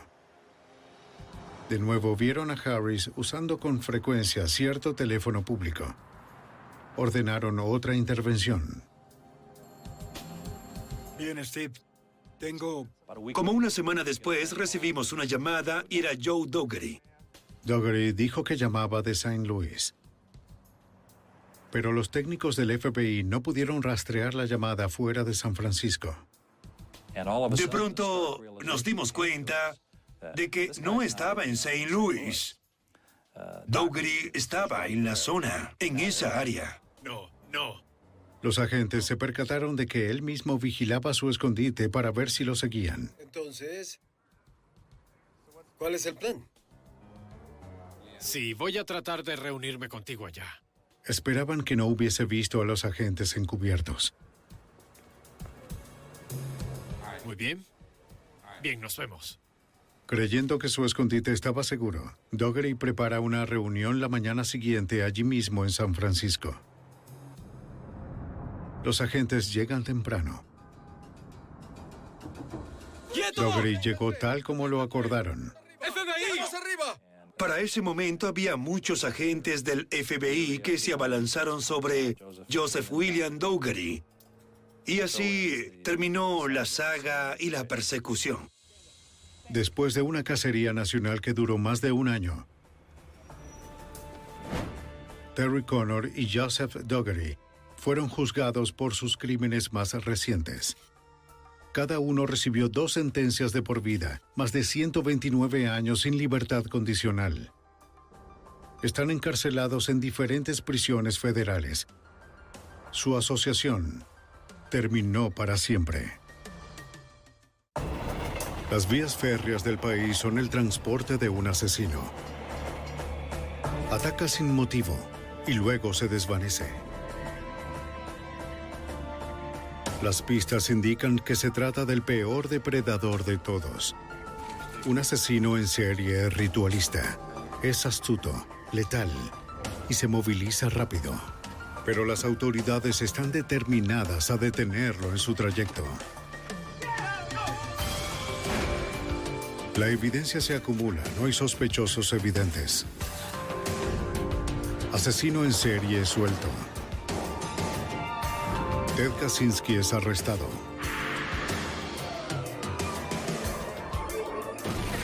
Fugitivo a un prófugo.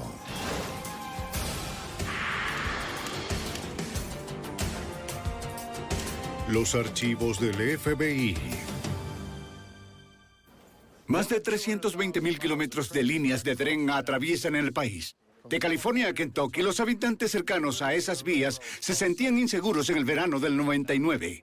Un asesino en serie viajaba por los rieles, eligiendo pueblos y víctimas de forma aleatoria. Dejó atrás un rastro sangriento, pero ninguna pista sobre su próximo ataque.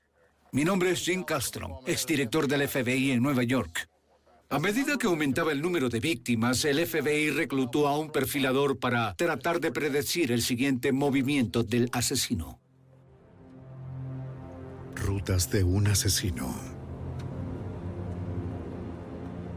El 17 de diciembre de 1998, en West University Place, Texas, una mujer llamó a la policía desde fuera de la casa de una amiga del trabajo. Estaba preocupada por ella. Les dijo que su amiga, una doctora destacada de una escuela de medicina cercana, había faltado al trabajo esa mañana. 222, llegando a la escena. De acuerdo con su compañera, esto no era nada normal. No había respondido las llamadas telefónicas de la casa en todo el día, Mi colega no ni había abierto la Cuando puerta. hablamos todo estaba bien. Ella dijo que me vería ¿Nada mañana fuera de lo y normal? no vi nada fuera de lo normal y Su colega estaba segura de que algo andaba mal.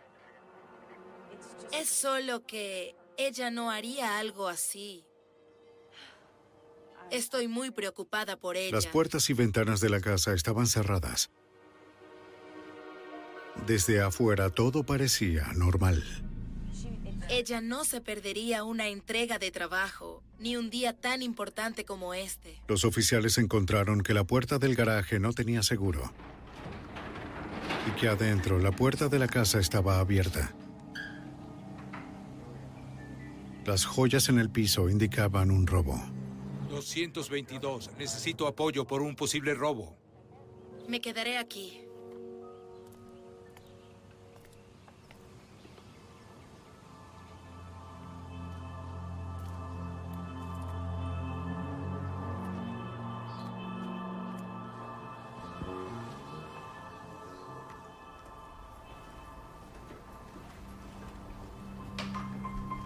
La casa fue saqueada. Los oficiales se movían con cautela. El intruso podría seguir adentro.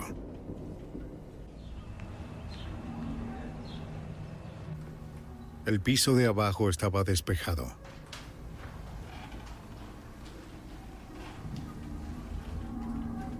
Pero un rastro de ropa condujo al segundo piso.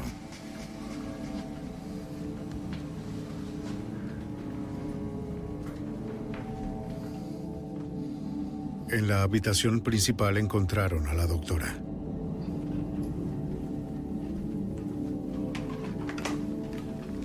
Fue asesinada de forma salvaje. 222, envíe un supervisor y una unidad de escena del crimen. 10, 4.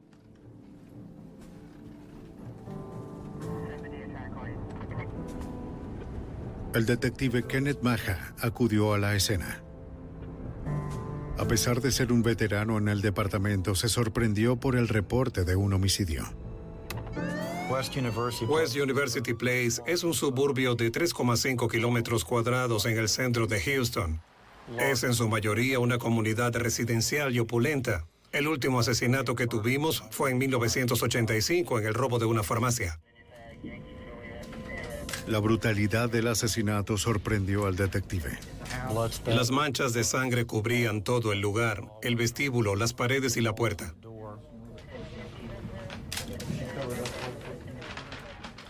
El cuerpo estaba cubierto en su totalidad, salvo un brazo que sobresalía y sus dos piernas.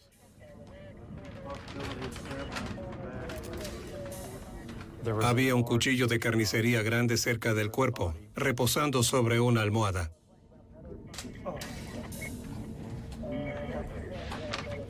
Los investigadores también encontraron un objeto pesado y ensangrentado cerca del cuerpo. Ambos eran armas de oportunidad que el asesino encontró en la casa.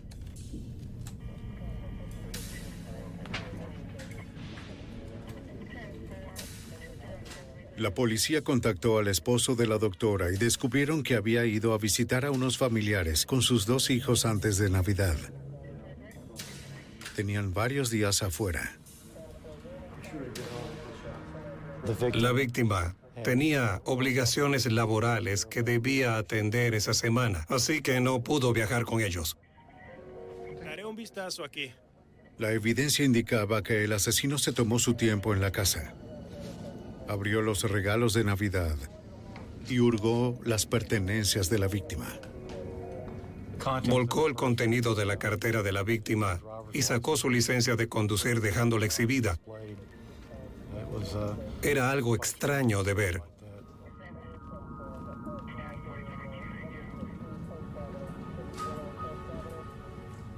En la cocina, el detective encontró una fruta a medio comer. De seguro más evidencia del asesino en la casa. También encontró las llaves del jeep de la víctima.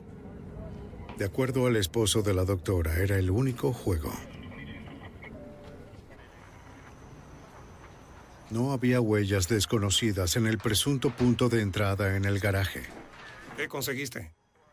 Pero en una mesa de trabajo, los investigadores encontraron la cubierta rota de una columna de dirección con algunas herramientas. El asesino debió haber robado el jeep de la víctima. Asumimos que tuvo que romper la columna de dirección del jeep para acceder al arranque y encenderlo. Aquí el asesino cometió un error crucial. Cuando tomé la pieza de la columna de dirección, pude ver huellas en el plástico negro brillante de forma clara. La cubierta de la columna fue reservada para ser analizada. En la autopsia, el forense determinó la causa de muerte.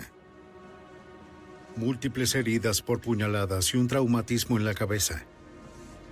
La víctima había sido violada.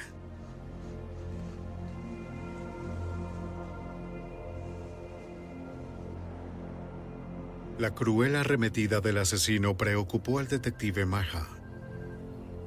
No seguía el patrón de un asesinato aleatorio. Iba un paso más allá. Los investigadores sabían que los asesinos como este no atacan una sola vez. Dos días después y a cientos de kilómetros, la policía de San Antonio encontró un jeep abandonado en un motel. La matrícula fue rastreada hasta West University Place. Le pertenecía a la doctora. Faltaba la cubierta de la columna de dirección. Adentro, investigadores encontraron una guitarra y un cuchillo de carnicero. Mira esto. El esposo de la doctora había notado que ambos objetos faltaban en su casa.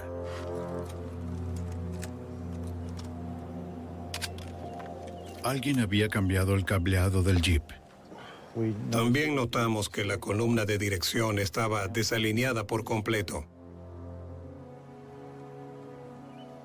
Se buscaron huellas dactilares en todo el jeep, pero los técnicos no encontraron huellas útiles. En el laboratorio forense de la policía, se hicieron copias digitales de las huellas tomadas de la cubierta de la columna de dirección y se analizaron a través de un sistema de reconocimiento automatizado. Y para ese momento obtuvimos una coincidencia positiva con un individuo llamado Carlos Rodríguez. El análisis computarizado reveló otro nombre, Rafael Reséndez Ramírez. Esto fue enviado a los servicios de información de justicia criminal del FBI. Una búsqueda en su base de datos reveló varios alias distintos y más información sobre Reséndez. Tenía un vasto registro que se remontaba hasta 20 años atrás y una orden judicial vigente por el robo de un vehículo. Los investigadores revisaron los archivos del Servicio de Inmigración y Naturalización y supieron que Reséndez solía viajar de forma ilegal entre Estados Unidos y México. Hace poco había sido arrestado en California por invadir una propiedad ferroviaria con un arma cargada y fue deportado a México. Ahora parecía que Rafael Reséndez estaba de regreso en Texas.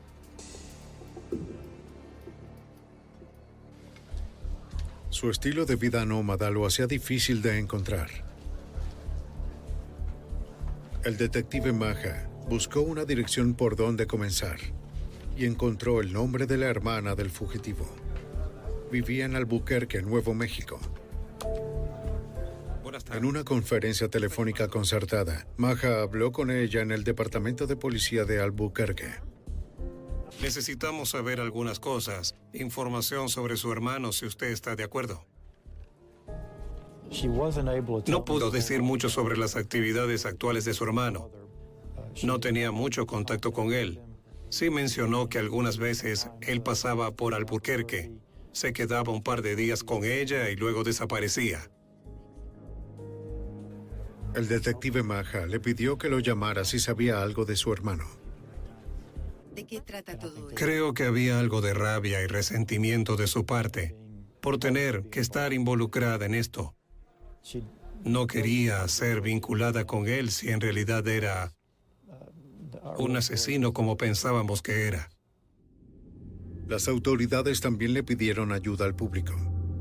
Distribuyeron afiches de Se Busca en las rutas de trenes que Resende solía usar. Decenas de pistas fueron en vano.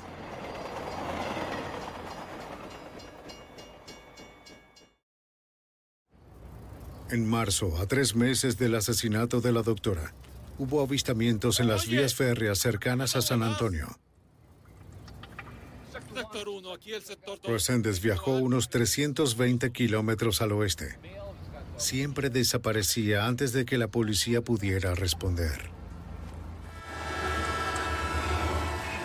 El supuesto asesino seguía huyendo, abordando trenes y evadiendo a las autoridades. Con miles de kilómetros de vías ferroviarias para elegir, Rafael Reséndez podía estar en cualquier lugar.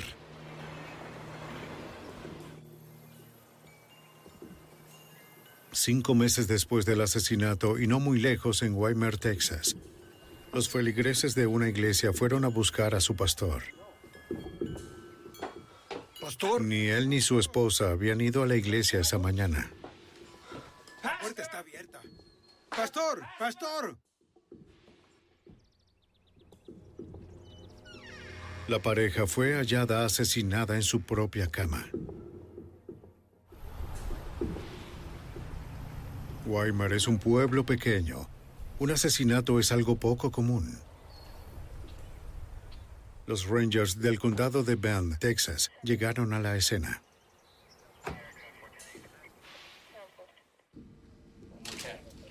La pareja fue asesinada a golpes con un martillo, un arma de oportunidad tomada de su garaje. El forense determinó que habían muerto hace 24 o 36 horas. El crimen ocurrió el viernes en la noche o el sábado en la mañana. Había dinero y objetos valiosos a plena vista. Estaba claro que el motivo no era un robo. Los agentes analizaron la habitación con luminol, un químico que reacciona a la proteína en la sangre y a otros fluidos corporales. Reveló la sangre de las víctimas y fluidos corporales de una fuente desconocida. Posteriores pruebas forenses indicaron que la mujer había sido violada.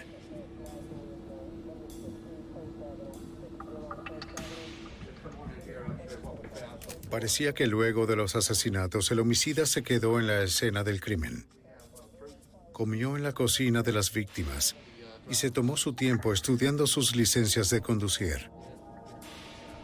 Los investigadores en la escena no estaban al tanto del asesinato en West University Place, pero no por mucho más tiempo. Están tal cual las encontramos. En mayo de 1999, las autoridades de Texas seguían el rastro de un fugitivo Rafael Reséndez. Sus huellas lo implicaban en el asesinato de una doctora en West University Place. Cuatro meses después, un pastor y su esposa fueron asesinados en su hogar en Weimar. Faltaba la camioneta de la pareja, de seguro robada por el asesino. La policía emitió un boletín de búsqueda para el vehículo. En el Departamento de Seguridad Pública, los investigadores de Texas estaban perplejos por la escena del crimen. La evidencia en la casa, los alimentos a medio comer y licencias de conducir exhibidas sugerían un asesino ritualista. Hola John, ¿cómo estás? Contactaron a un oficial de campo de Houston para obtener la opinión de un perfilador criminal el agente especial Mark John. Tenemos una escena de crimen repleta de mensajes con mucha evidencia forense y de comportamiento. Podíamos tomar no solo pistas forenses o huellas, ADN, fibras y ese tipo de cosas. También podíamos estudiar el comportamiento del atacante. La manera como cometía ese crimen era única. Diferente de cualquier otro asesino. Young notó que este asesino actuaba con mucha rabia, pero sin señales de pánico. Lo que en verdad me impresionó fue que este asesino, como ningún otro, pasaba demasiado tiempo en la escena del crimen inspeccionando todo. Sus billeteras y sus bolsos fueron revisados y sus licencias estaban expuestas. Es decir, se sentó a mirar sus fotografías sin tomar tarjetas de crédito o dinero. Los perfiladores analizan las conductas de un asesino en un intento de revelar detalles sobre ellos. En este caso, luego de asesinar a las víctimas, el perpetrador seguía atacándolos, pero luego cubría los cuerpos, lo que sugería que quizás rechazaba los resultados de sus acciones.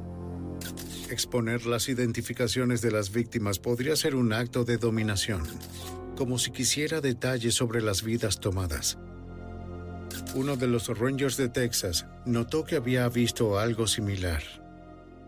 Se dio cuenta porque tenía algo de información del caso de West University. Lo asoció con lo que ya había pasado y pensó que ambos crímenes eh, podrían estar conectados. No solo teníamos un modus operandi aparentemente similar, sino también el eh, comportamiento ritualista o lo que algunas veces llamamos la firma de un criminal. Si había una conexión entre los dos casos, el laboratorio forense lo descubriría. Una de las ventajas era que teníamos evidencia forense en ambos lugares. Teníamos huellas dactilares y ADN en el caso de West University. También teníamos evidencia de ADN en el crimen Weimer. Los análisis de ADN revelaron que los fluidos corporales encontrados en ambos casos coincidían. El mismo hombre había violado a ambas mujeres. Como el jeep de la primera víctima había sido recuperado, se preguntaban cómo el asesino había llegado a Weimar. En ambos casos, el vehículo había sido robado luego del crimen. Lo más común hubiese sido que alguien hubiera llevado al asesino o que éste vivía cerca de ahí. John estudió el archivo del sospechoso Rafael Reséndez. Había información en la investigación del fugitivo que señalaba que Reséndez eh, se movía por tren. De acuerdo al archivo, había vías férreas cerca de la casa de la doctora en West University Place. Echamos un vistazo y vimos que había unos eh, rieles cruzando la calle en la ubicación de Weimer. Con los dos casos conectados, los investigadores consideraron que Rafael Reséndez era un asesino en serie ritualista. La manera en que cometió los crímenes era de carácter evolutivo. Nadie se despierta un día y um, se involucra en crímenes así. Es algo que se practica, que se construye y que se hace antes, y no se iba a detener de forma repentina. Temían que Reséndez estuviera usando vehículos robados y las vías férreas para encontrar a su siguiente víctima.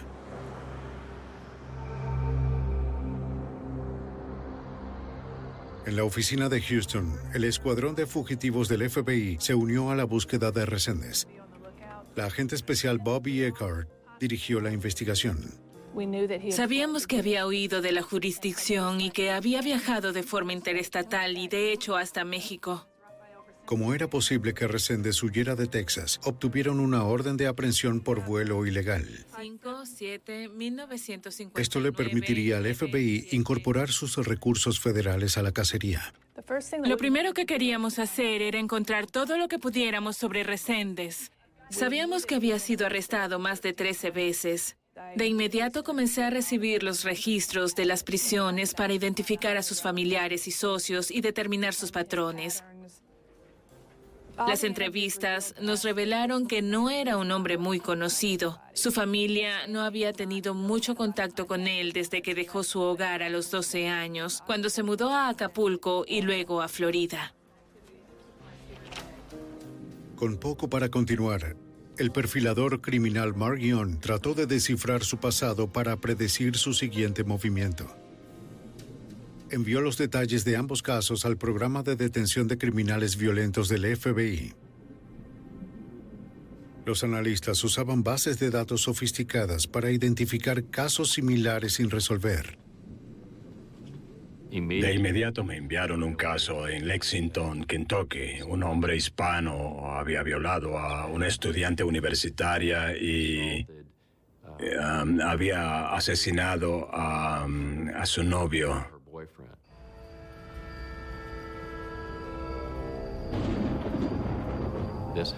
Esto ocurrió tarde por la noche en 1997, cerca de las vías del tren donde ellos habían estado caminando.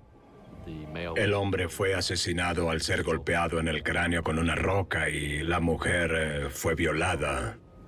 Ella también fue agredida de forma física, con heridas de gravedad. Aunque aturdida por el ataque, la joven sobrevivió de algún modo.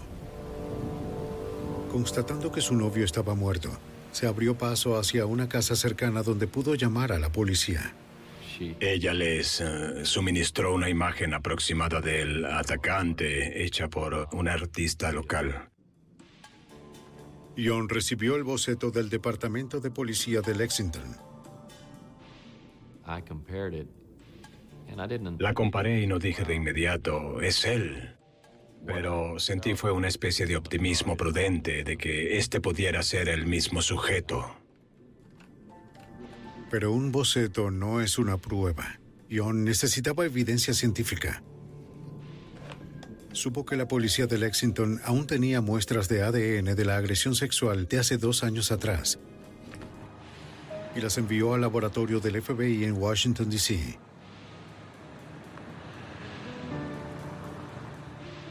En la unidad de análisis de ADN, los investigadores procesaron las muestras. Hola, aquí hay un par de muestras a ser analizadas. Investigador Alan Husty. Analizamos 13 regiones únicas del ADN y desarrollamos un perfil individual para cada una de ellas.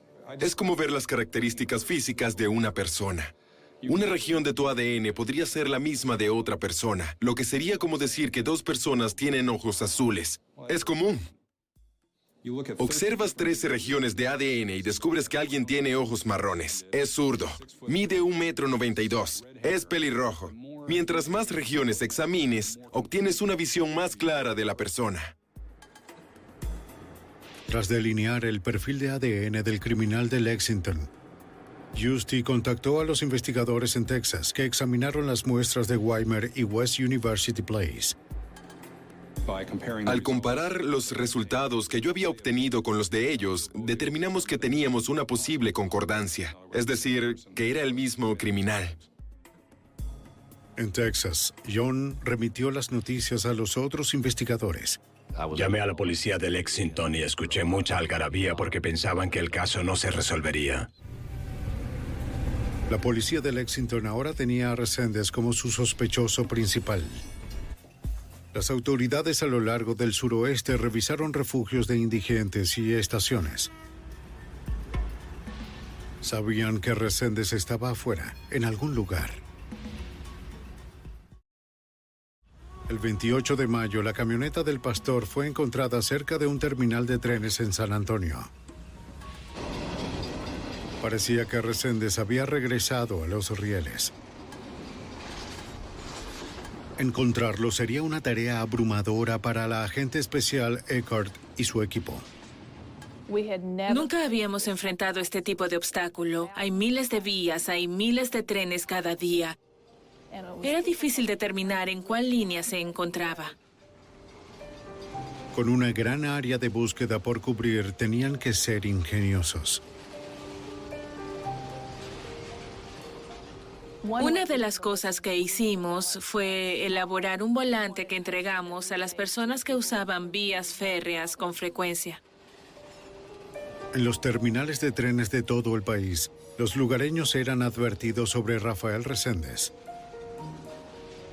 Si lo veían, debían llamar de inmediato al escuadrón de fugitivos del FBI. Si llegaba a ser avistado, el escuadrón más cercano sacaría a la persona del tren y lo identificarían. Los agentes y la policía respondieron a cientos de avistamientos.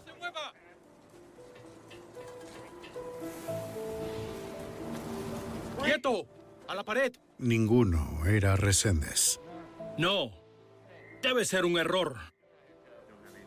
La mejor pista del FBI era la hermana del fugitivo en Nuevo México.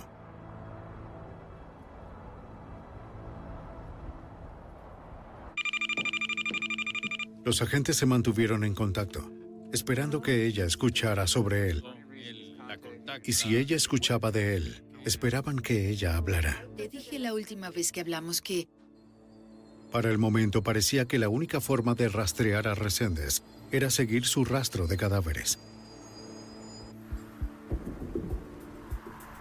El 4 de junio de 1999, en el condado Fayette de Texas, una mujer va a visitar a su madre.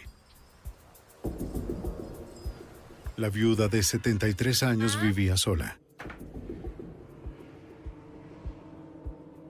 La casa había sido saqueada. Mamá, No había señales de su madre. mamá. A medida que revisaba la casa, aumentaba su pánico. Luego, en su habitación encontró el cuerpo de su madre. La anciana mujer había sido asesinada a golpes. En 1999, agentes seguían el rastro de Rafael Reséndez, vinculado a cuatro asesinatos en Texas y en Kentucky.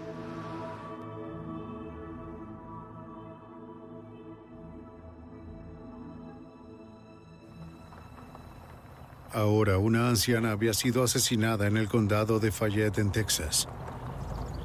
Tal como las otras víctimas, vivía cerca de una vía férrea. El grotesco crimen parecía obra de Reséndez, de acuerdo al agente especial del FBI, Mark Ion. Cuando vi ese tipo de asesinato salvaje, pensé... Sí, este debe ser el mismo sujeto porque estaba cubierta de forma similar. Había cajas de joyas que habían sido abiertas en otras habitaciones. Sus pertenencias habían sido registradas y había cosas que había tomado. Era un patrón similar y perturbador. El dinero y las joyas habían sido dejados atrás. En su lugar, el asesino robó baratijas y objetos personales, como si tomara un souvenir. Las huellas en la lavandería indicaban que el asesino entró por una ventana trasera. Dicha evidencia luego coincidiría con Reséndez. Después de matar a su víctima, no tenía prisa por escapar. No solo paseaba por todas las habitaciones, tomaba ciertos objetos y pasaba mucho tiempo allí. También iba y comía algo de fruta y de pan, lo cual era algo que habíamos visto varias veces. Interpreto eso como una firma mostrando que tiene el control sobre el individuo y sus posesiones más que tengo hambre y necesito comer. Dos pistas específicas en la escena del condado de Fayette parecían ser un mensaje para los investigadores. Un periódico había sido colocado en el sofá, abierto en un artículo sobre el descubrimiento del vehículo robado del pastor. En una habitación encontraron un tren de juguete. Había sido recién desempacado y puesto en la cama. Parecía que el asesino del ferrocarril estaba provocando a las autoridades. Una unidad canina siguió su esencia hasta las vías del tren. Desde allí el rastro se desvaneció.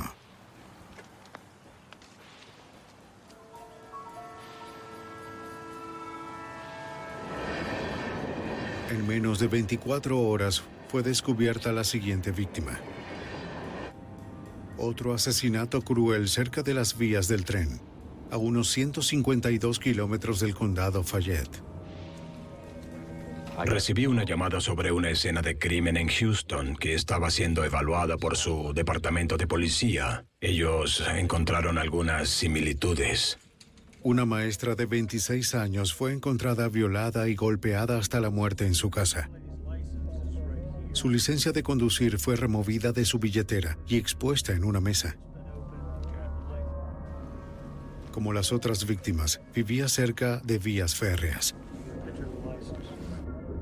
El auto de la joven, un Honda blanco, fue robado. El análisis de ADN posterior confirmó que Reséndez la había violado. Ahora estaba asesinando a una mayor velocidad. Una de las preocupaciones que teníamos era que este sujeto iba a evolucionar en lo que llamamos un asesino relámpago. En varias oportunidades, en el pasado, habíamos tenido asesinos en serie, por ejemplo, Ted Bundy, donde la presión aumentaba tanto que daban inicio a una modalidad relámpago en la que comenzaban a matar a un gran número de víctimas sin un periodo de descanso. Con estas dos últimas víctimas, asesinadas en apenas 24 horas, parecía que Reséndez había cambiado al modo de asesino relámpago. 2014, protección de tres pasos para el conductor, deteniéndose en cada parada. El 6 de junio, un trabajador de las vías férreas vio al fugitivo Reséndez en Flatonia, Texas, entre Houston y San Antonio. 2014, tenemos a un intruso en el terreno. Llama al despacho central, con rumbo al oeste. En el Notificó a la policía local y al FBI de inmediato. 2014, tenemos una situación de emergencia. Un hombre hispano dirigiéndose Una vez al más, oeste. Reséndez desapareció. Bien, chicos, tenemos... En la oficina del FBI en Houston, fue creada la operación Parada de Tren. Ahora investigadores de más de 30 agencias fueron asignados al caso de forma exclusiva. La agente especial Bobby Eckhart era parte de la operación que consistía en dos escuadrones. Teníamos un escuadrón que era de los investigadores de asesinos en serie que indagaban en los distintos homicidios, desarrollando la evidencia de los crímenes. Luego estaban los investigadores de fugitivos, cuyo único propósito era ubicar, aprender y arrestar a Reséndez. El escuadrón fugitivo buscaba patrones en el pasado del sospechoso. Pudimos determinar que seguía las cosechas por todo el país. En Washington seguía la ruta del aguacate. En Florida elegía la de las cosechas cítricas. En Kentucky y Carolina del Norte la del tabaco. Luego de identificar páginas de trabajo de granjas y direcciones de amigos y familiares, los agentes tratarían de eliminar estas zonas de confort. Íbamos a cualquier lugar donde pensáramos que el fugitivo podría aparecer. Al hacer acto de presencia con la policía, la gente ya no estaría dispuesta a ayudar al fugitivo. Pero este fugitivo estaba cómodo viajando por su cuenta sin ninguna ayuda. Y su caravana asesina no terminaba aún. Ocho días después del asesinato de la maestra en Houston, fue hallado su auto a 482 kilómetros cerca de la frontera mexicana. Dentro había un cuchillo, pero no había señales de dónde había ido Reséndez. Cerca del lugar había vías férreas, dándole al asesino un escape a casi cualquier lugar.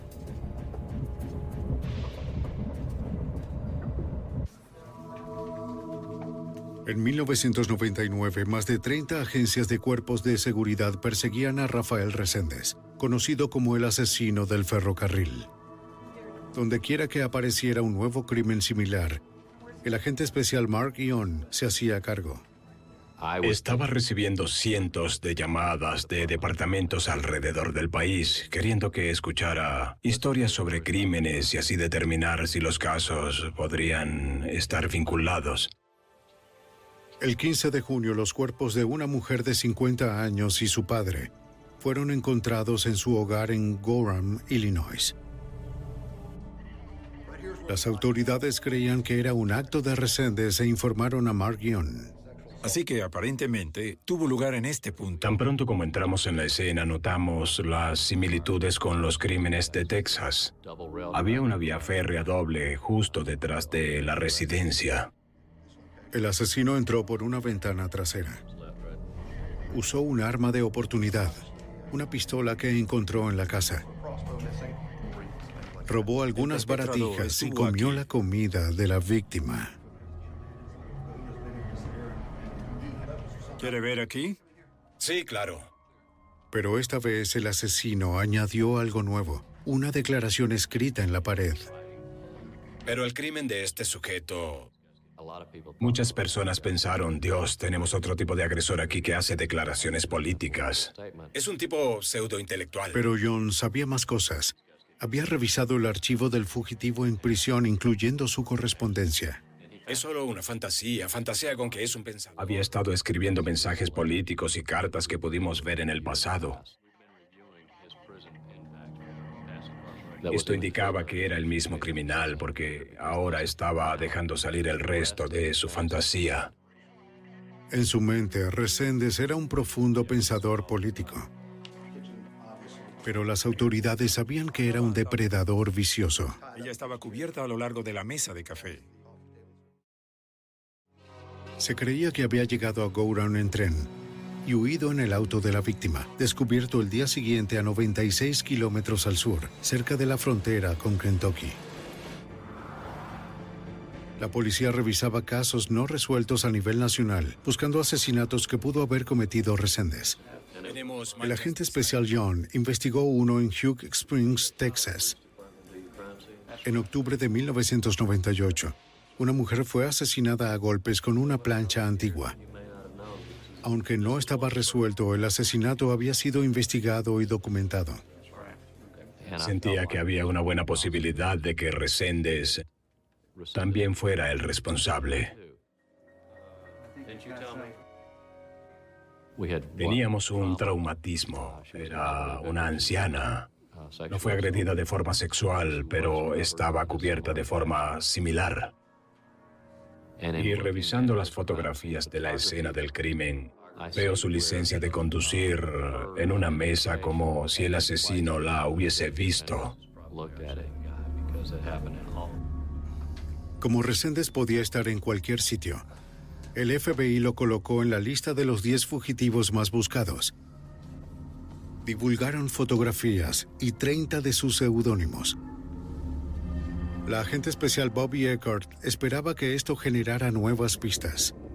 Esto hizo que aumentara el conocimiento sobre el caso, el estatus de fugitivo y también nos permitía ofrecer hasta 50 mil dólares por la aprehensión exitosa de Reséndez. Noticias sobre el caso de Reséndez circularon en el país. Con una elevada alerta, agentes y policías buscaron en cientos de trenes y terminales.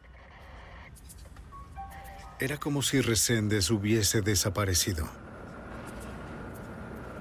Una violación. Don Clark, entonces encargado de la oficina del FBI en Houston, hacía ruedas de prensa para difundir las noticias, pero era franco sobre la dificultad del caso.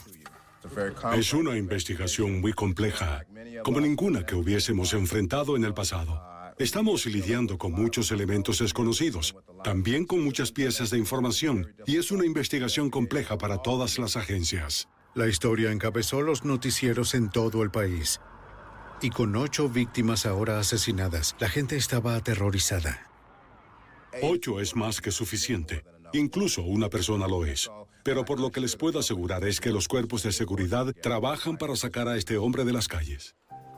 El fugitivo era inteligente, engañoso y muy peligroso. Podía moverse a través del país y escabullirse por la frontera a su voluntad.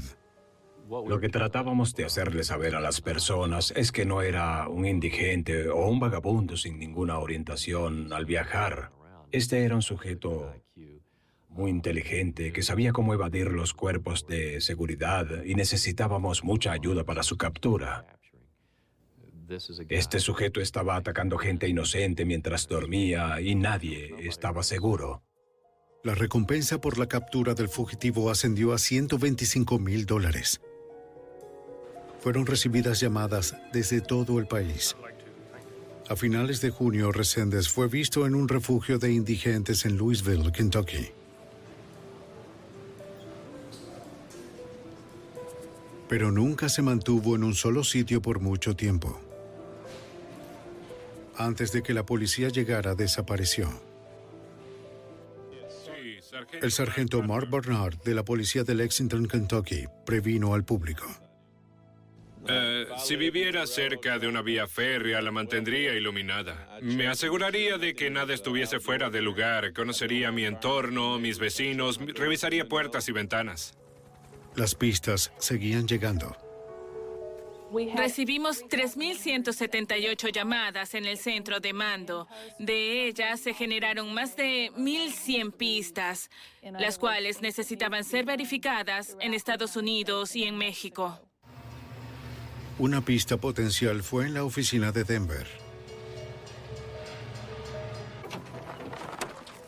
La persona reportó ver a Reséndez en una casa en Commerce City, Colorado. Tras rastrear una llamada desde la casa hasta un pueblo en México donde Reséndez tenía familia, un equipo de arresto respondió y fueron hacia su captura.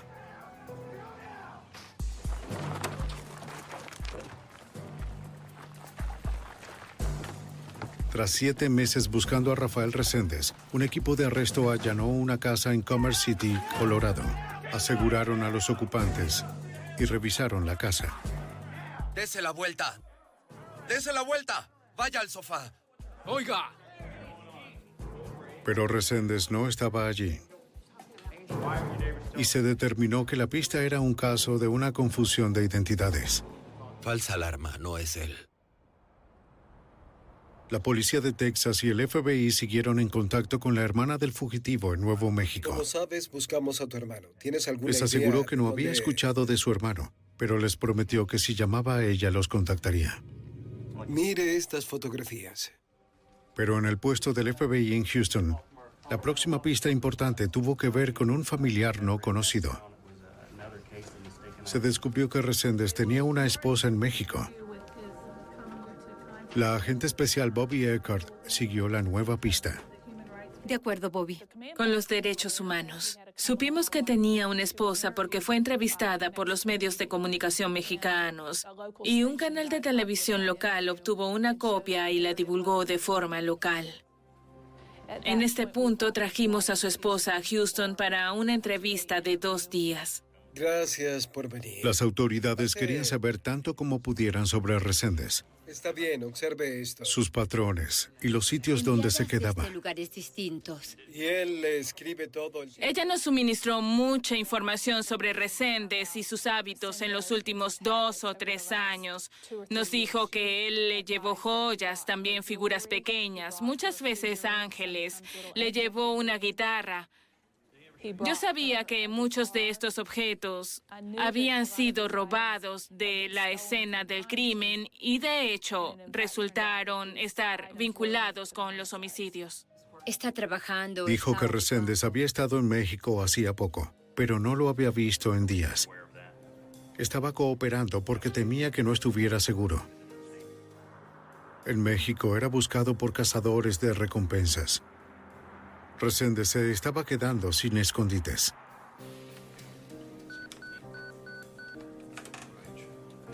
El 10 de julio de 1999, los investigadores recibieron una llamada telefónica de Albuquerque. Era la hermana del fugitivo. Sí, estoy devolviendo su llamada. Ella necesitaba hablar con las Vamos autoridades. en camino, sí. De acuerdo con el agente especial Mark Young, Había familiares en México siendo abordados por cuerpos de seguridad, cazadores de recompensas o simples curiosos. Lo mejor que pudo hacer fue... Había gente a la que no le importaba cómo lo atrapaban, fuera vivo o muerto. Solo querían la recompensa. Usted dijo que él estaba... dijo que su hermano la llamó.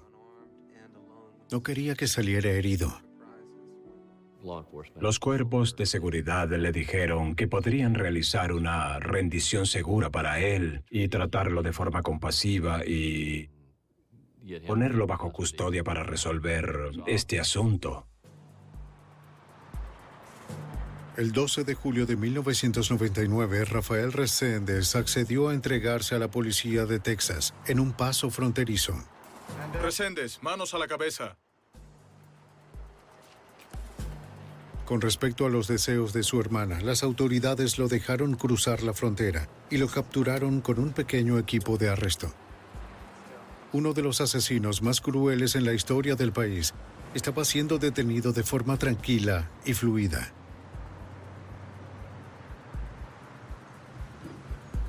En entrevistas de seguimiento con Mark Young, Reséndez confesó un total de 13 asesinatos. Cuatro de ellos no eran conocidos por las autoridades. Podía recordar en extremo detalle los crímenes ocurridos eh, varios años atrás. Luego de varias charlas con él, contacté a las jurisdicciones que tenían el control principal de las investigaciones a las cuales él se refería y resolvimos dos homicidios en Florida, en el condado de Marion, uno en Colton, California, y ah, un homicidio en el condado de Beruo, en Georgia. Usted tomó el... La pregunta en la mente de todos era ¿por qué? En las entrevistas, Reséndez declaró que asesinaba para erradicar el mal. Sin embargo, entre sus víctimas había una doctora, un pastor y su esposa, una maestra y personas de edad avanzadas, ¿La asesinó? todos ciudadanos respetables amados por sus familias. Sí. La búsqueda de Rafael Reséndez tomó ocho meses y costó cientos de miles de dólares. En la corte usó una defensa basada en demencia para justificar sus crímenes. Pero en mayo de 2000 fue encontrado culpable por homicidio en primer grado. Cuatro días después, Rafael Reséndez fue sentenciado a muerte.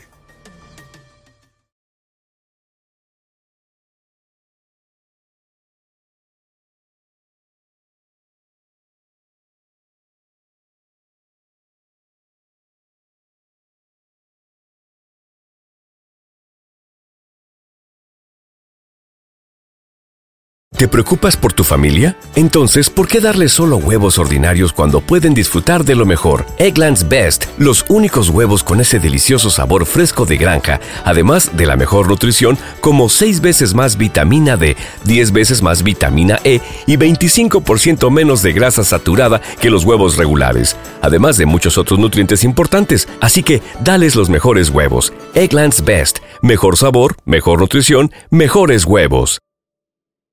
¿Te preocupas por tu familia? Entonces, ¿por qué darles solo huevos ordinarios cuando pueden disfrutar de lo mejor? Eggland's Best, los únicos huevos con ese delicioso sabor fresco de granja, además de la mejor nutrición, como 6 veces más vitamina D, 10 veces más vitamina E y 25% menos de grasa saturada que los huevos regulares, además de muchos otros nutrientes importantes. Así que, dales los mejores huevos. Eggland's Best, mejor sabor, mejor nutrición, mejores huevos.